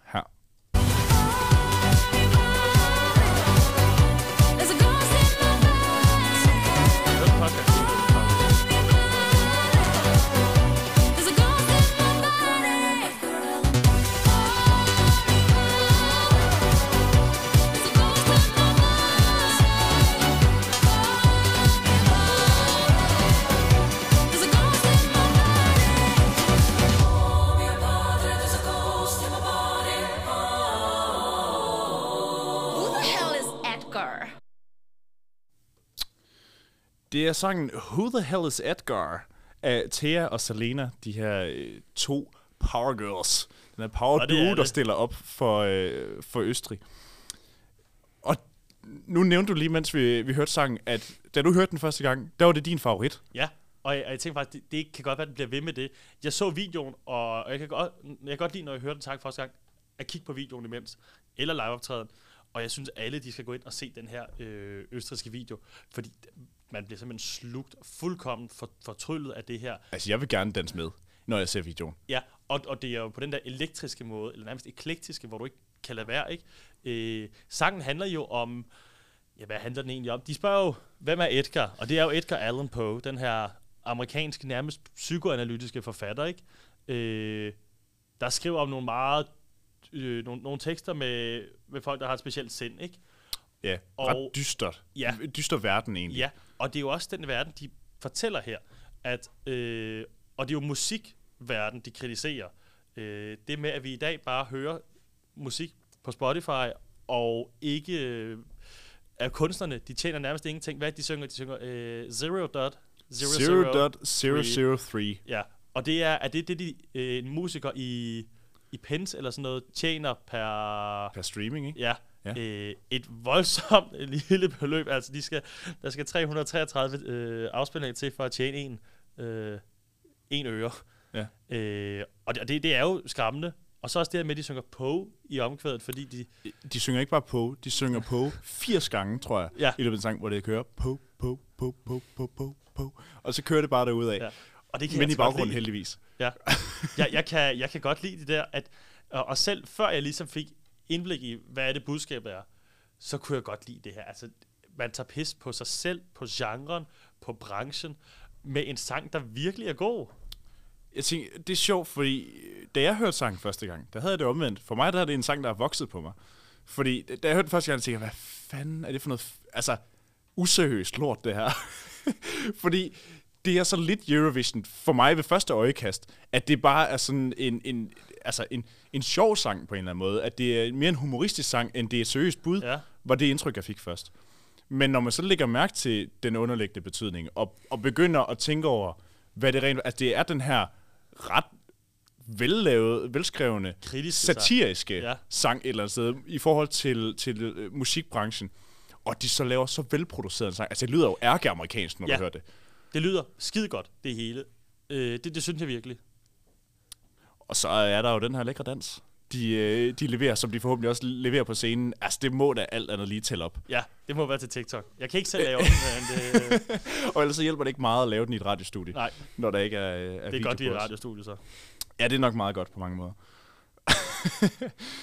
øh, men ja, Østrig, vores begges største favorit til at, at komme ud af den her øh, semifinale med flest stemmer på sig. Ja. Det må vi være enige om. Det og- tænker jeg faktisk, ja. Det er nok også det eneste bud, sådan rigtigt. Nu har jeg også lidt en underdog i Slovenien, men det er nok det eneste bud ellers fra den her semifinale, som har en reel chance for at blande sig i toppen i finalen. Det tænker jeg. Jeg, jeg, tænk, jeg, jeg kan faktisk ikke se, at den kan komme i top 5, må jeg indrømme. Du kan ikke se, at Østrig kommer i top 5. Og det, så det er lige der omkring. Den kan ikke komme i top 3. Og, om end, jeg tror, jeg vil, det vil jeg da håbe. Øh, men hvis der skal være en sang i sem, for den her semifinal, så er det dem, ikke? Øh, og så afhænger rigtig meget også bare af deres sceneshow. Bliver det lige så specielt som i videoen, ikke? Lad os komme øh, videre fra Østrig, og nu skal vi til en, øh, en sang, vi har lidt delte øh, meninger om, og det er nemlig Albanien. Den kommer her.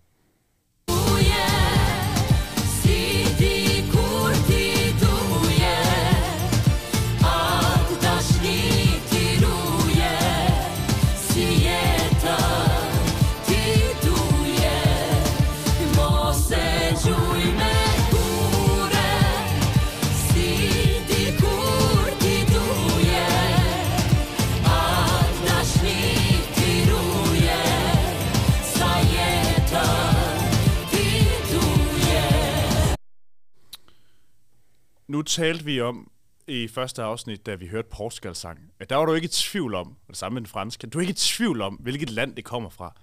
Og det samme gælder altså for Albanien, der igen stiller op med noget, der er ærke-albansk. Ja. Og det, det, det kan godt være, at det ikke 100% kommer til udtryk i det, vi hørte her. Det gør det også. Men fra første sekund i sangen, hvis du så afspiller den, så tænker du, det er Albanien, det der. Mm. Det lyder 100% som. Ja, Albanien. det er jeg så vild med. Hvad er, det, der, hvad er det, der er fedt ved, ved de albanske toner? Altså, udover at jeg virkelig godt kan lide sådan her musik, noget folklore, ikke? Øh, så er det bare det med, at du, det minder om noget, de har stillet op med gennem til. Altså, det, det, de har jo næsten det her leitmotiv af bestemte instrumenter, der går igen. Øh, den her sang, det lyder som det, Albanien også kunne stille op med for 20 år siden. Jeg synes, den, de havde med i 2006, tror jeg, det er Dochte. Den, er, den har, gav mig lidt samme vibe som den her. Jeg kan bedre lide den her sang, fordi det, jeg synes, den er bedre øh, komponeret, og, og det lyder også bedre. Men det er det er bare virkelig Eurovision, når, når det er bedst, det er det her lande kan, øh, kan byde ind med. Øh, og jeg vil næsten sige, det er derfor konkurrencen den er øh, fortsat eksisterer, fordi der er nogle lande, der stiller op med noget, der fungerer i deres nationale konkurrence. Og nu kan vi se de sidste par år, ikke i 2022, men ellers så har Albanien haft succes de senere par år og kvalificeret sig til finalen med noget på albansk, der fungerer i Albanien, ikke? Ja, så de, de, de holder sig meget inden for samme stil i forhold til, hvad de har gjort i de senere par år. Øh, kvindelige sanger på albansk. Det er altså ikke kun en kvindelig sanger, det er det også. Men, Det er hele familien. Men det er hele familien, der er med. Det, Familien, og det er ret unikt. Hvad hedder de? Kalmendi? Kelmendi. Albina hedder forsanger også. Hvad blev vi enige om? Og er på albansk. Nu er der kun overtegn på min skærm. The. Albina the Familia Kelmendi. øh, hedder det helt sikkert ikke på albansk. Sangen hedder Duje, som man øh, også tænker er ret godt klar over, efter at have hørt omkvædet, fordi der øh, når de også at synge det en, en hel del gange. Ja, det betyder elsk det. Dejligt, dejligt detalje lige at få med. Ja, og vi vil gerne elske det. Jeg vil. Du vil gerne elske. Jeg, jeg, jeg elsker det ikke. Det gør jeg virkelig ikke. Og, øh, og det er måske også i lyset af, de sidste par år har jeg også synes, Albanien er lidt for meget væk fra min smag, også fordi det er så albansk Ja. på en eller anden måde. Altså, det, det, det er de her power-sange, de kommer med. Men det synes jeg ikke engang, den her er. Den Nå. her er, øh, er ikke lige så kraftfuld, den er ikke lige så energisk og spændende, som de har været de sidste par år. Så den bliver lidt kedelig, den her sang, i forhold til, øh, til hvad de ellers plejer at komme med. Den har stadig det her ærke-albanske, men det er jo ikke noget, der taler for på min side. Så øh, jeg, jeg synes ikke, det er et godt bud. Jeg har lidt en forventning om, at den godt kunne gå videre. Og det er fordi, det plejer Albanien at gøre. Fordi de skiller sig så meget ud Ja. med det her albanske og, og de, øh, det, her folklore øh, tema, de, de nærmest har altid med det, de ja. sender. Det er jeg til gengæld bange for, at de ikke gør. Jeg tror faktisk ikke. Jeg håber heller ikke, de går videre. Øh, det, det er den sang, jeg vil sidde og holde mest med torsdag aften. Fordi, Fordi du er så meget i tvivl. Ja, og hvor jeg tænker, Østrig skal jeg nok få videre. Ikke? Ja. Øh, og, men, men Albanien har jeg i min personlige top 10, og jeg vil virkelig gerne have dem med til finalen, men jeg er bange for, at der ikke er nok lande i Europa, der, der stemmer på dem. Vi må sige, at Albanien, de har jo ikke de der klassiske venner. Øh, Schweiz er i forrige semifinal. Der er mange albanere, og også folk fra Kosovo i Schweiz. Så det, er- Nej, det tætteste, de vil have på det, det er Montenegro, men de er ikke med. Nej, de er heller ikke med. Nej, og Nordmakedonien er heller ikke med i år. Nej. Så, så det er lidt skidt, ikke? Øh, men jeg håber det godt nok, fordi berettigelsen for konkurrencen ligger i, når lande de stiller op med noget etnisk. Føler jeg. Det var, øh, det var Albanien, og nu skal vi øh, have fat i den næst sidste sang, der skal spille til, øh, til, til semifinalen. Det er Litauen, og de stiller op med en sang, der hedder Monika Linkytte. To love someone like me. she thought, she thought.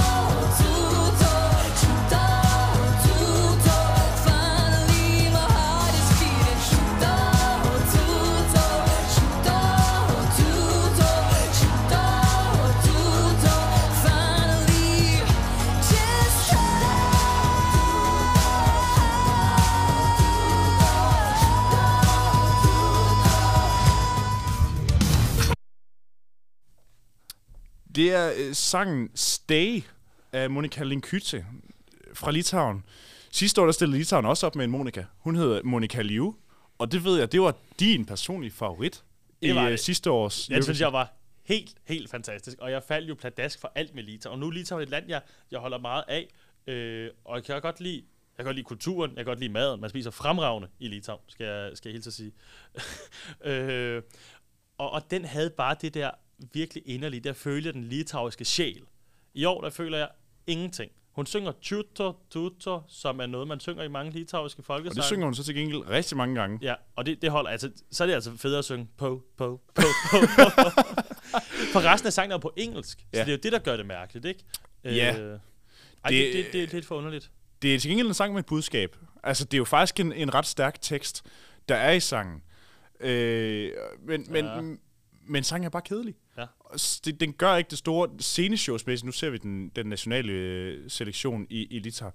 Den gør altså ikke ret meget ved en. Og øh, jeg ved ikke, hvad hun ligner, når hun står der i sådan en knaldorange dragt med, med fire ligegyldige dansere omkring sig. Jeg synes, den sang, den minder mest om, det er en anden litauisk sang. Og ved du, hvad det er for en? Det var pudsigt. Nej, det ved jeg ikke. Det er den fra 2015, som hun selv sang. Øh, Det var pudsigt. Den, dengang i en duet. Jeg synes, den minder meget om, den hed This Time. Og det var også sådan en rigtig, rigtig rolig popsang, der lød som rigtig meget andet. Og den endte med at kvalificere sig til finalen, og klarede det udmærket. Jeg kan huske, det var den eneste sang, der kom i finalen, der, til anden semifinal, som jeg ikke havde gættet på på forhånd. Og det er fordi, der bare er et publikum til meget søde sange. Og jeg tror også, at der er et publikum til det i år, i særdeleshed fordi det er det den næst sidste sang. Ja, så, så din forudsigelse er, at den kunne godt gå i en finale Det tror jeg. Foran Albanien, desværre. foran Albanien. Øh, det, det sjove er, at når man lytter til, til studieudgaven i, øh, i forhold til liveudgaven, så i studieudgaven er det kun baggrundskor, der synger det her judo judo. Men i liveudgaven synger Hun hun, også selv. med. Ja. Ja, så hun bliver grebet af stemningen på en eller anden måde, og det ikke er meningen, hun skal synge det. For det lyder meget bedre, når det kun er i baggrunden. Mens det bare bliver repetitivt og irriterende, når hun selv synger det. Mm. Fordi det kommer til at dominere for meget i omkvædet. Så kan de få rettet lidt på det? Kan de lave et godt sceneshow? Kan de få det til at kan versionen af den sang, de synger, være mere over i studieversionen, end i den, de lavede til den nationale selektion? Mm. Så tror jeg sådan set, det bliver et udmærket bud, og så tror jeg også, de går videre til finalen. Men jeg synes sådan, som de, de har leveret den live, eller hun har leveret den live tidligere, ej, så er den bare rigtig kedelig og irriterende. Ja, jamen den, den, den er kedelig, men nogen er også til det kedelige, ikke? Det, er- der er lidt for meget vanilje over den. Ej, det er ikke øh, lige så god en Monika i år, som, øh, som sidste år. Nej, Det, det må vi bare sige. Det var øh, Litauen. Nu skal vi til den aller sidste sang i anden semifinale i det års Eurovision. Og øh, når man tænker Eurovision, så kunne man godt tænke, det er jo kun Europa, der er med. Det er det altså ikke. Øh, for udover at have flere kontroversielle lande i forhold til vores øh, opfattelse af, hvad Europa er. Jamen, Ej, jeg føler jo kun, det, det er, Australien har jeg godt nok altid været imod. Ja, det er nemlig Australien, vi skal til nu. De blev øh, en del af Eurovision i 2015 for første gang. Og Og vi slipper ikke af med den. og vi slipper sgu nok ikke af med dem igen. Men øh, deres sang, den kommer her. Cross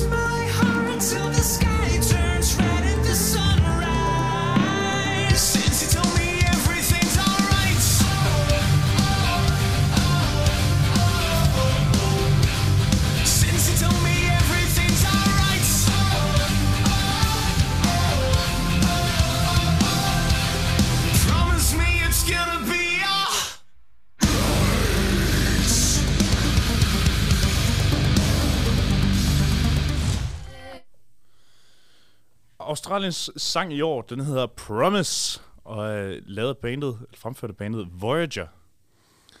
Og øh, jeg ved ikke, hvad jeg skal sige om den.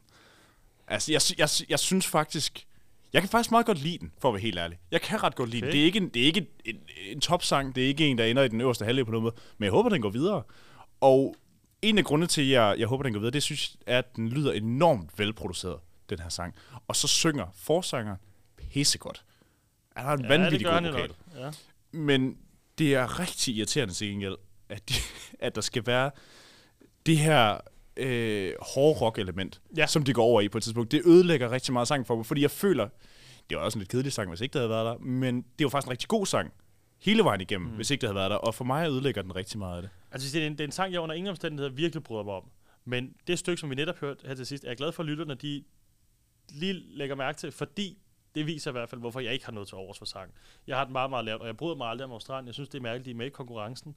øh, Så du er øh, principielt imod Australien? ja, og jeg havde en, øh, jeg har lyst til at kalde det en livskrise i 2016, da de var ved at vinde, øh, hvor de længe, hvor de jo vandt hos seerne, Og ikke? ingen kriser er for små. Nej, ej, ej, det, det var virkelig, virkelig slemt dengang, og jeg var ovenud lykkelig, da Jamala, hun, så, øh, hun nappede den her plads foran, øh, foran Australien i 2016. Nej, øh, jeg synes, det er underligt, at de er blevet inviteret ind, fordi de har ikke noget at lave i, i Grand Prix øh, i Europa. Det og hedder, de skal stå røvtidligt op for overhovedet at følge med i, hvad der sker, så det er begrænset, hvor mange seere der egentlig kan være i, øh, i ja, og jeg må så sige, de har jo leveret mange gode sange. De har jo leveret det, som Storbritannien ikke har kunnet levere Mm. tidligere. Øh, men i år er det igen en sang, jeg, der ikke siger mig noget. Men det er sjovt, det er jo netop det, jeg vil til frem til, det er, jeg synes jo faktisk, at de har gjort deres deltagelse ære i den tid, de har været med i Eurovision. Fordi man kunne godt frygte lidt, når man bare hører, nu skal Australien være med, at det bliver lidt ligesom Storbritannien. Der kommer noget, de er i forvejen et engelsksproget land, så kommer de med noget generisk engelsksproget musik, Ja. der ikke rykker ret meget folk. Men de er jo rent faktisk kommet med nogle rigtig fine bud, og har jo leveret nogle fine placeringer. Ja, og jeg må da også sige, jeg elsker egentlig også australsk musik, og to af de kunstnere, jeg hører absolut mest, er australier. At det er Bee Gees og Kylie, Kylie Minogue. Minogue. Ja. øh, så det, er det er jo heller ikke det. Øh, det. Det er bare, at de er med i konkurrencen. Det er deres tilstedeværelse. Jeg synes, det var dybt underligt, hvis USA også kom med. Ja. Så øh, hvis du prøver at se bort fra din, øh, din principielle kritik øh, af Australien, hvad synes du så om, om sangen generelt? Det vil stadig ikke være en sang, jeg håbede på at se gå videre, men det er en sang, jeg ved har nok kvalitet, og som appellerer til så mange, at den selvfølgelig kommer videre. Jeg er Hvis- ikke i tvivl om, at den kvalificerer sig. Okay, Jamen, det, det er jo altid noget. Altså, så det, det, er- det er et bud, der nok kommer videre, og den appellerer nok til folk. Ja. Hvis nu det var en af Big Five-nationerne, der havde, der havde stillet op med den sang, det kunne jo godt lyde som noget, lad os sige, Tyskland var kommet med, eller Storbritannien nok især. Ja. Tror du så også, den havde fået point i finalen? Ja, det tænker jeg. Det tænker jeg bestemt, den havde, ikke? Øh, jeg ved ikke, om han havde fået lidt færre, hvis det var Tyskland. Ej, man må sige, der er jo mange seere, det har man jo set, som også synes, det er underligt Australien. Med, de får jo ikke så mange, ligesom langt færre point for serien end for Ej, det tæller ned for dem, at de ikke er i Europa. Det må man sige. Ja, så kan de lære det. det er helt fair, synes du. Ja. Fantastisk. Det var de 16 sange, som deltager i den anden semifinale, og nu vil vi se, om vi kan komme en forudsigelse af, hvilke 10 lande, der rent faktisk går videre, og hvilke 6 lande, der bliver elimineret fra semifinalen. Og når vi har gjort det, så tager vi fat på de sidste tre af de prækvalificerede nationer, og, øh, og gennemgår de sange, de stiller op med. Men lad os først prøve at komme frem til nogle øh, nationer, vi tror, der går videre til finalen. Vi har i hvert fald øh, vi har i hvert fald Østrig, som Det vi. vi godt tør, øh, tør sige, dem er vi stensikre på går Ja. videre. Det skal gå grueligt galt på scenen, hvis ja, ikke de jeg kan skal slet ikke i forestille mig andet. Nej. Og så er der mit hjertebarn Slovenien. Ja. Dem er jeg også 100% sikker på at gå i Okay, finalen. jeg er ikke 100%, men, men jeg vil gerne sige, at det, det kommer den. Ja. Så Og de to kan vi godt Så bliver strege. jeg nødt til at nævne Australien. Ja, det føler du dig simpelthen sikker på at gå videre. Ja, det, det føler jeg. Det er jeg glad for, du siger, for jeg, kan, jeg, vil, jeg vil også gerne have den i finalen. Jeg synes, det er, øh, det er en god nok sang, og, øh, og den skiller sig nok ud fra nogle af de andre, der ligner hinanden rigtig meget. Mm. Så har jeg altså også Belgien. Og jeg vil sige, det, Oh. det kan godt Belgien. gå galt, hvis, hvis vokalen slet ikke er der, og det hele bliver for mærkeligt. Men jeg tror, at sangen er tilpas funky til, der er nok, der skal stemme den i finalen. Belgien er tilpas forglemmelig en sang til, jeg slet ikke har fået noteret den på min liste af, Blandt af de 10, sange. Nej, blandt de, blandt de 16-17 stykker, hvor mange vi er oppe på. 16. Kan jeg vide, om jeg har øh, noteret nogle flere gange? Det kan godt ske. Ja, det har jeg også. Nej, Nå, det er også lige meget. Nå, men du vil gerne have Belgien i finalen. Øh, vil du gerne have Belgien i finalen, eller tror du Belgien? Og jeg vil også gerne, altså hvis jeg skulle vælge mine 10 favoritter, så vil jeg gerne øh, Okay. have den. Så er vi Belgien med, vi har Australien med, Slovenien og Østrig. Så vil jeg gerne byde ind med Georgien. Ja, Jeg tror, den går videre, fordi jeg tror, den er tilpas anderledes. Jeg, jeg er ikke selv særlig stor fan af den, men jeg tror, den går videre. det tror jeg også. Det tror jeg bestemt Så også. den kan vi også godt sende i, øh, sende i finalen. Ja, Så er der fem pladser tilbage. Og så er der Georgiens øh, naboer, Armenien. ja. Tror du, den går i finalen? Altså når jeg lige kig, tager et blik ned over feltet igen, så må jeg sige, ja, det tror jeg faktisk. Øh, der, var nogen, der, var, der er to lande, jeg havde nævnt før, men jeg tror, jeg tror Armenien går videre. Men så lad mig nævne den sang, der kommer lige før Armenien. Og det er Danmark. En sang, ja. Som jeg ikke bryder mig om, men, men som jeg tror, er, øh, den, den skal komme Du tør godt sende Danmark i finalen. For første gang i, ja, siden 2019. Det har jeg lyst til at sige ja til. Og nu skal man passe på. Og, øh, og jeg husker tilbage i 2015 og 16, hvor Danmark i mange år træk, siden man indførte to semifinaler, hvert år havde været i finalen. Og der var jeg i radioen på P3 i, i både 15 og 16, og jeg var det eneste menneske, der kunne, kunne sige, at Danmark kommer ikke i finalen. Jeg er helt sikker. Øh, og jeg kan huske, min far han sagde til mig, da vi sad i Wien i 15, han håbede jo faktisk på, at Danmark røg ud nu, fordi jeg havde sagt det så mange gange til mange danskere. Øh, og jeg fik ret. Så, så for din skyld håbede han, at, Det var, at lidt, du havde ret. det var lidt mærkeligt, fordi vi sad meget tæt på familien til de her, øh, til de her band, Danmark stillede op med, nede i salen i, i Wiener Stadthalle. Øh, Så er det selvfølgelig også svært at sidde og, øh, og være alt for negativ Det er det. i forhold til Ja, det er det. Øh, så, og de kunne godt se, at vi var danskere, ikke? Øh, men i år, der har jeg en anden fornemmelse. Jeg, jeg tænker, selvom jeg ikke bryder mig om sangen, så tænker jeg, at den, den kommer videre. Ja, og, og det er jo også en sang, der på en eller anden måde skiller sig lidt ud fra, fra feltet i forhold til nogle af de her meget generiske popsange, vi har. Det er et eller andet sted også Rileys sang. Øh, men, men i forhold til de her Armenien, Georgien, Polen, øh, jeg kender flere, Litauen også et eller andet sted, der kommer med en, en enlig kvindelig sanger, der synger en ret basic popsang, Mm-hmm. så skiller den sig trods alt ud i forhold til det felt. Ja. Jeg har lyst til at nævne Polen. Uh. Jeg tror ikke, Polen går videre. Det tror du ikke? Nej, så lad os vente med at tage den. altså, Blanca kan ikke synge. Blanca er blank. Det har vi fået, øh, fået etableret, og jeg tror, det kommer til at koste hende for meget. Også fordi, det er ikke kun i Polen, man er imod den her sang. Man kender godt til øh, kontroverserne. Og om ikke andet, så bliver de sikkert nævnt på tv. Ja. Men det er ikke noget, man tager sig af. og tror du ikke alligevel, hvis kommentatorerne nævner det på tv, at det så bliver, man så alligevel tænker, uh, så kan jeg heller ikke lide den sang. Der har været mange kontroverser i Hvide Rusland, selvom de der ikke har skadet dem i Grand Men Prix. de har, også, de har også sendt nogen, der kunne synge. Og det kan Ah, Blanca ikke. Nej, Hvide Rusland, de har godt nok også sendt nogen, der ikke kunne synge. Det har de. Øh, og Ja, det har de helt De har faktisk, altså de stillet op med, udover, hvis du fjerner lat- latino-elementerne, så er de stillet op med noget, der minder om det Blanca, hun har, ikke? Øh, meget øh, generiske øh, engelsksproget popsang med folk, der ikke kan synge, folk, der ikke kan udtale engelsk. Ja. Lad os, lad os vente lidt med, med at sende Polen videre, synes jeg. Fordi vi har altså øh, to meget lignende sange Ja, fra to meget lignende lande, ja. Kypern og Grækenland. Der, der, altså, skal de begge to videre? Er der en af dem, der skal videre? Ryger de begge to ud? Jeg tror, den ene skal videre. I Den ene skal videre. Hvad for en af dem skal så videre? Jamen, jeg tænker, vi har den samme i hovedet. Det er Kyberen, ja. jeg tror mest på. Ja, men der må vi lige huske, at han hedder jo Jørgensen, Grækenlands bud. Han er 16 år gammel, og han er dansk. Men det skal jo ikke ændre vores... Øh, Altså, kan vi få to bud. danskere i finalen, så vil, så vil det jo være fremragende, til trods for, at det er to meget svage bud, der kommer med. Vi kommer med øh, med dansk islet. Men ja, jeg er enig. Jeg tror, Kyberen helt objektivt har bedre chancer for at gå i finalen, end, end Grækenland har. Så lad os sende, sende Kyberen videre. Og nu fik vi snakket om, om Georgien før. Ja. Armenien. Har vi ikke nævnt den? Jeg har ikke sendt den videre endnu Nå. i hvert fald. Jeg tror, de går videre. Amen. Ja, det tror jeg også, de gør. det føler jeg. Og nu skal jeg se, hvor mange pladser vi har tilbage, når, øh, når vi sender Armenien videre. Vi har sendt Østrig videre, vi har Slovenien videre, vi har Georgien videre, vi har Australien, Armenien, Danmark, så har vi Kypern, og så har vi Belgien videre. Det vil sige, at vi har to pladser tilbage, mm-hmm. og de skal fordeles på Estland, Grækenland, Litauen, Island, Albanien, Polen, Rumænien og San Marino. Og skal vi starte de med at sige... sidste ja, tre, tror jeg, føler jeg godt, vi kan. Nu nævnte jeg Polen som en af de sidste tre, men jeg tror altså vidderligt ikke, at Polen går videre. Men Rumænien er vi enige om, Og San Marino. og San Marino er vi enige om, at de har ikke noget at gøre i finalen. Jeg tror, Litauen kvalificerer sig, fordi den er tilpas blød og på engelsk. Ja. Hvad med Islands? Skal vi have fuld plade i Norden? Nej, det tror jeg ikke, vi skal. Nej.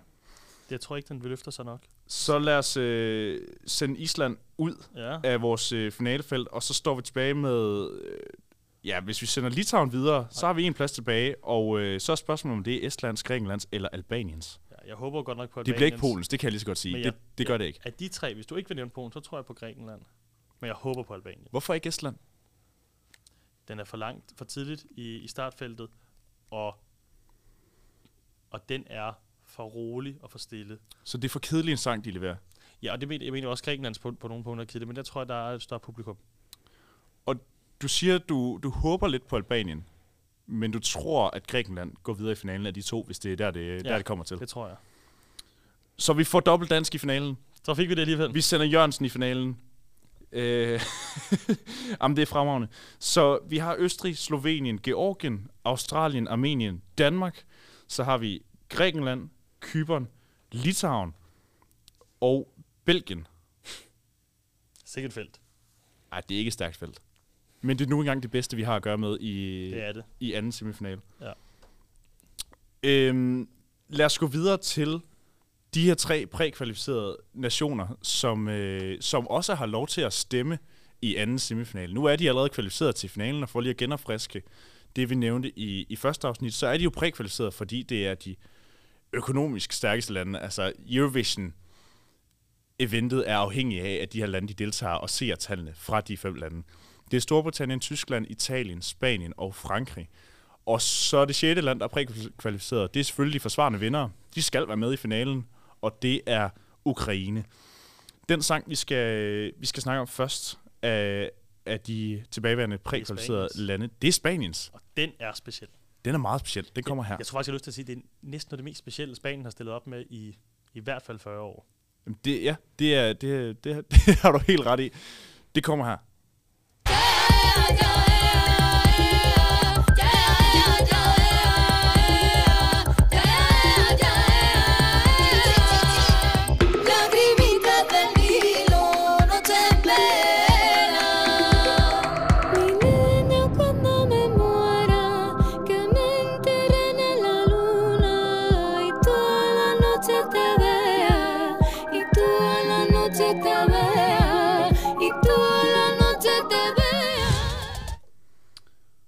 Det er sangen ER, ER, E-A-E-A, som øh, Spanien leverer. Og da jeg sad og, og lyttede igennem øh, he- hele, alle, alle sangene, der, der deltager i årets Eurovision, så var den af alle, jeg havde sværest ved at placere i forhold til, kommer den her til at gøre det godt, eller kommer den til at falde med et brag i finalen. Og jeg hælder så mest til det sidste, til trods for, at bookmakeren uh, har den relativt højt. Jeg tror, de har den top 5. Jeg kan ikke finde ud af, ja, jeg kan godt finde ud af, at jeg ikke synes, det lyder godt, men jeg kan ikke finde ud af, om... Jeg kan ikke finde ud af, hvad den appellerer til. Jeg kan ikke finde ud af genren. Jeg kan ikke, det, det er mærkeligt, det her. Den appellerer til mig. Og det gør den, fordi det er bare spansk. At nu tager vi, vi har talt om Albanien tidligere, vi har talt om Portugal i et tidligere program. De her sange, hvor du virkelig kan høre, hvor de er fra. Tjekkiet har det også. Det her, det kan kun komme fra Spanien. Altså, det, det kunne ikke engang være Portugal, der stiller op med det her. Det er så specielt. Og det er det der sådan lidt flamenco-agtige. Det stillede Spanien også op med i 1983, for præcis 40 år siden. Dengang fik de 0 point.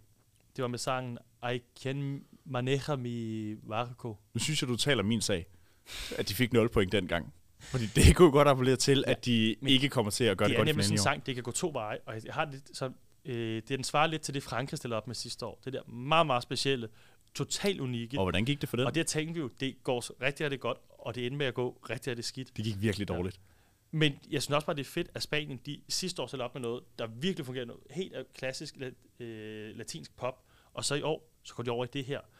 Men jeg synes, der er en passion i det, der er en dybde i det, og jeg tror virkelig folk, de kan blive draget af det her, og det lys, der kommer til at være, det her mørke sceneshow, det, det bliver så passioneret, at jeg er sikker på, at der skal være et publikum til det her. Og så, vi skal bare huske, der er rigtig mange mennesker rundt omkring i Europa, der godt kan lide Spanien, der godt kan lide at være i Spanien og mærke den her stemning, det her meget, meget mystiske. Jeg har lyst til at sige, at det er nationalkarakteren fra den iberiske halvø, vi, Ja, det er meget spansk. vi hører her. Ja. Og den her sang, den kunne være lavet på et hvert tidspunkt de sidste 800 år. Sidste år, der gik det jo rigtig godt for Spanien. Altså, de øh, endte de på en fjerdeplads. På en tredje plads. Tredjeplads. Få point efter Storbritannien. Ja, men det var alligevel en anderledes sang end den her. Den elskede jeg jo også. Den var på engelsk. Ej. Og Den- mest 95 procent på spansk. Omkvædet var på engelsk, det er det, jeg kan huske. No se confundan. Ja. Senora, senores. Det lyder noget spansk. Jeg lyttede ikke så meget efter. Nå. Det er også lige meget. For den var meget baseret på det visuelle, må man sige. Ja. Det var meget baseret på øh, dans og en øh, lækker forsanger, der, øh, der, der klarede den hjem og hævde rigtig mange af seerstemmerne hjem for dem. Er det her noget, der appellerer til, til seerne? Jeg tror, det... Jeg må indrømme, jeg ved simpelthen ikke med juryerne. Det kan gå begge veje. Det skulle ikke undre mig, at juryen ved, den er helt i top. Men det kan også godt være, at de har den i bunden. Ja. Seerne, det tror jeg også, det appellerer. Jeg, jeg tænker, det er en top 10-placering, det her. Spændende. Nu skal vi høre øh, budet fra Ukraine. Sidste års vinder, der stiller op med en ukrainsk DJ og en amerikansk rapper. Sangen den hedder Heart of Steel. Det lyder ikke hedder ukrainsk. Svorchi. Det lyder til lidt mere ukrainsk. Og deres bud, det kommer her. Don't get what you say,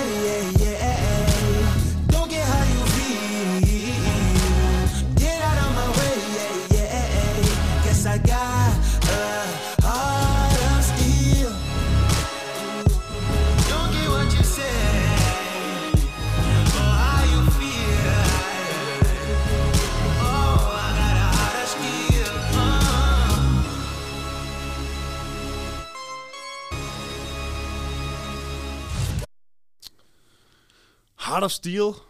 Ikke udpræget ukrainsk. Ah, det Ligesom synd. noget af det, de ellers har, har haft tradition for at, at sende i det senere år. Men jeg kan sgu meget godt lide den. Jeg synes, det er en god sang. Hvad, hvad synes du om den? Ej, jeg, jeg bryder mig ikke om det, og jeg er ked af, at den ikke er ukrainsk. For Ukraine, de har bare stillet op med rigtig mange sange, i særdeleshed de sidste få år, der virkelig var ukrainsk. De var på ukrainsk. Så jeg blev meget, meget ked af det, da jeg hørte den her første gang helt tilbage i, i december. Øh, fordi du kan ikke høre den derfra. Jeg kan godt lide det vers, hvor de synger ukrainsk, men stilen er ikke mig. Så, så det er, jeg har den virkelig, virkelig langt nede. Noget af det, jeg, altså jeg, synes, jeg synes jo, det er ærgerligt, at det lyder som om, at det er negativt for den, at den ikke repræsenterer sit, sit hjemland, at man ikke kan høre, hvor den kommer fra. Fordi det er, jeg synes jo, det er en god sang, og så er det jo sådan set ligegyldigt for mig, om det er Ukraine, eller om det er Tyskland, eller om det er Portugal, der kommer med den. Det trækker bare altid op, når du kan høre, hvor det er fra. Ja, det, det kan jeg sådan set godt følge dig i. Øh, men det er, som det ofte er, synes jeg, med, med den forsvarende vinders sang. Den kommer ikke til at ligge i toppen. Det tror jeg godt, vi kan blive, vi kan blive enige om. Ja, ved mindre der er tilpas mange mennesker, der, der stemmer på Ukraine af andre årsager. Ja, så skulle de være, være heldige, vil jeg næsten sige. Og, øh, og, og inde i samme situation som sidste år, hvor seerne sender Ukraine utroligt mange stemmer. Ja. Og det er det, der skulle, skulle gøre dem. Og de ligger jo heller ikke lavt hos Bookmaker. De ligger på en, en Tredjeplads. tredjeplads som, det, som det ligger lige nu. Og det ved jeg simpelthen ikke, hvor meget vi skal lægge i det. Jeg, jeg, tænkte, jeg håber godt nok ikke, de kommer i top 5, men jeg er sikker på, at de skal nok komme i top 10 på grund af diverse sympatistemmer. Ja. Det er en sang, der giver mig nogle meget internationale vibes. Altså, jeg synes, den, den lyder meget internationalt produceret, meget velproduceret. Ja, det er den, virkeligheden. Og den har også stadig det her ukrainske budskab om den situation, de står i, i teksten. Ja. Det gør bare ikke det samme for dig, som, som det, de leverede sidste år. Nej, og nu jeg kunne rigtig godt, jeg kan godt lide den genre, som Ka- Kalush de, de havde med, ikke? Også Go Away. Øh, det her, det er, det er slet ikke min musik, øh, og jeg vil aldrig nogensinde sætte det på ellers. Lad os komme videre til øh, dagens aller sidste sang. Og det er en banger. Det er Storbritannien, vi skal høre nu, og øh, deres sang I Wrote a Song kommer her.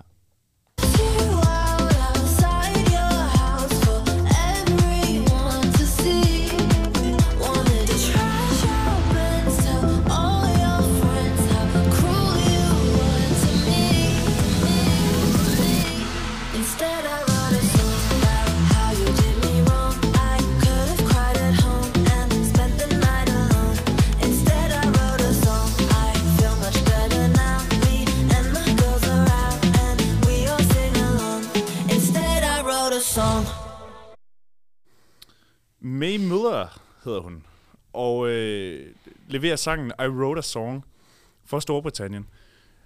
Ah, jeg er godt nok ikke særlig vild med den. Jeg synes virkelig, det er, øh, det er virkelig en basic popsang. Så basic, som det overhovedet bliver. Men det taler jo lige din smag. Altså, jeg synes ikke, den er basal. Det synes jeg ikke. Og for det vil sige, det har Storbritannien stillet op med mange gange sidste par år. Jeg synes, den har kvalitet. Helt seriøst. Øh, det er også nok den tekst i år, der er nemmest at forstå. Øh, en, en sang om, om utroskab og, og det her breakup. Øh, og, og jeg synes, det, bliver, det er jo ikke morsomt, men det bliver præsenteret på en, en sjov måde. Øh, jeg har lyst til at synge med. Jeg kan godt lide melodien. Jeg synes virkelig, der er, der er en rytme, du hurtigt fanger med de her... Det, det, det, det, det, det, Ej, den er til at synge med på i hvert fald. Det er den.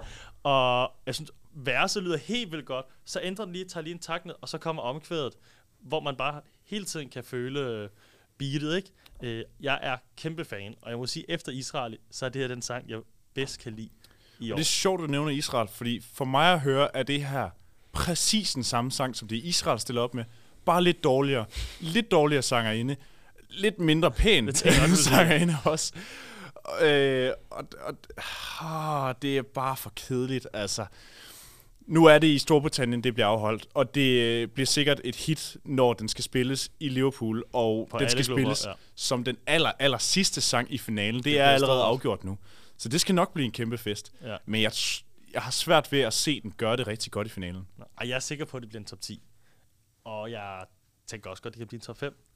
Øh, jeg tror, der er mange seere, der vil stemme på den her. Øh, som vil sige, ja tak, jeg Men- vil gerne med til det. Vil de så ikke stemme på Israel i stedet for den her? Det er jeg ikke sikker på, fordi Israel har også de der mellemøstlige toner, som jeg virkelig godt kan. Jeg kan rigtig godt lide musik fra hebraisk, arabisk musik. Øh, hvis man ikke er til det, hvis man er til det rigtig, rigtig behagelige britiske, for det lyder britisk det her, det gør det virkelig, så tror jeg, man stemmer på Storbritannien. Vi har fået vendt alle sangene i, øh, i årets Eurovision. Vi har fået forudsagt, hvilke lande, der, øh, der går i finalen. Vi vil vende tilbage med et øh, afsnit, når semifinalerne er afgjort. Og vi kender startfeltet. Og vi kender startfeltet. Det gør vi dagen før den, øh, den store finale, som den store finale afholdes den 13. maj. Og øh, fredag den 12. der vil vi altså forsøge at komme med nogle forudsigelser til, hvordan det rent faktisk kommer til at gå i finalen. Og så måske også lige spille et par fulde versioner af vores favoritter til årets Eurovision. Det har været en fornøjelse. Og, øh, Tak for, at I lyttede med. Ja, tak for, tak for, at I lyttede med. Og øh, rigtig god dag derude. Hej hej.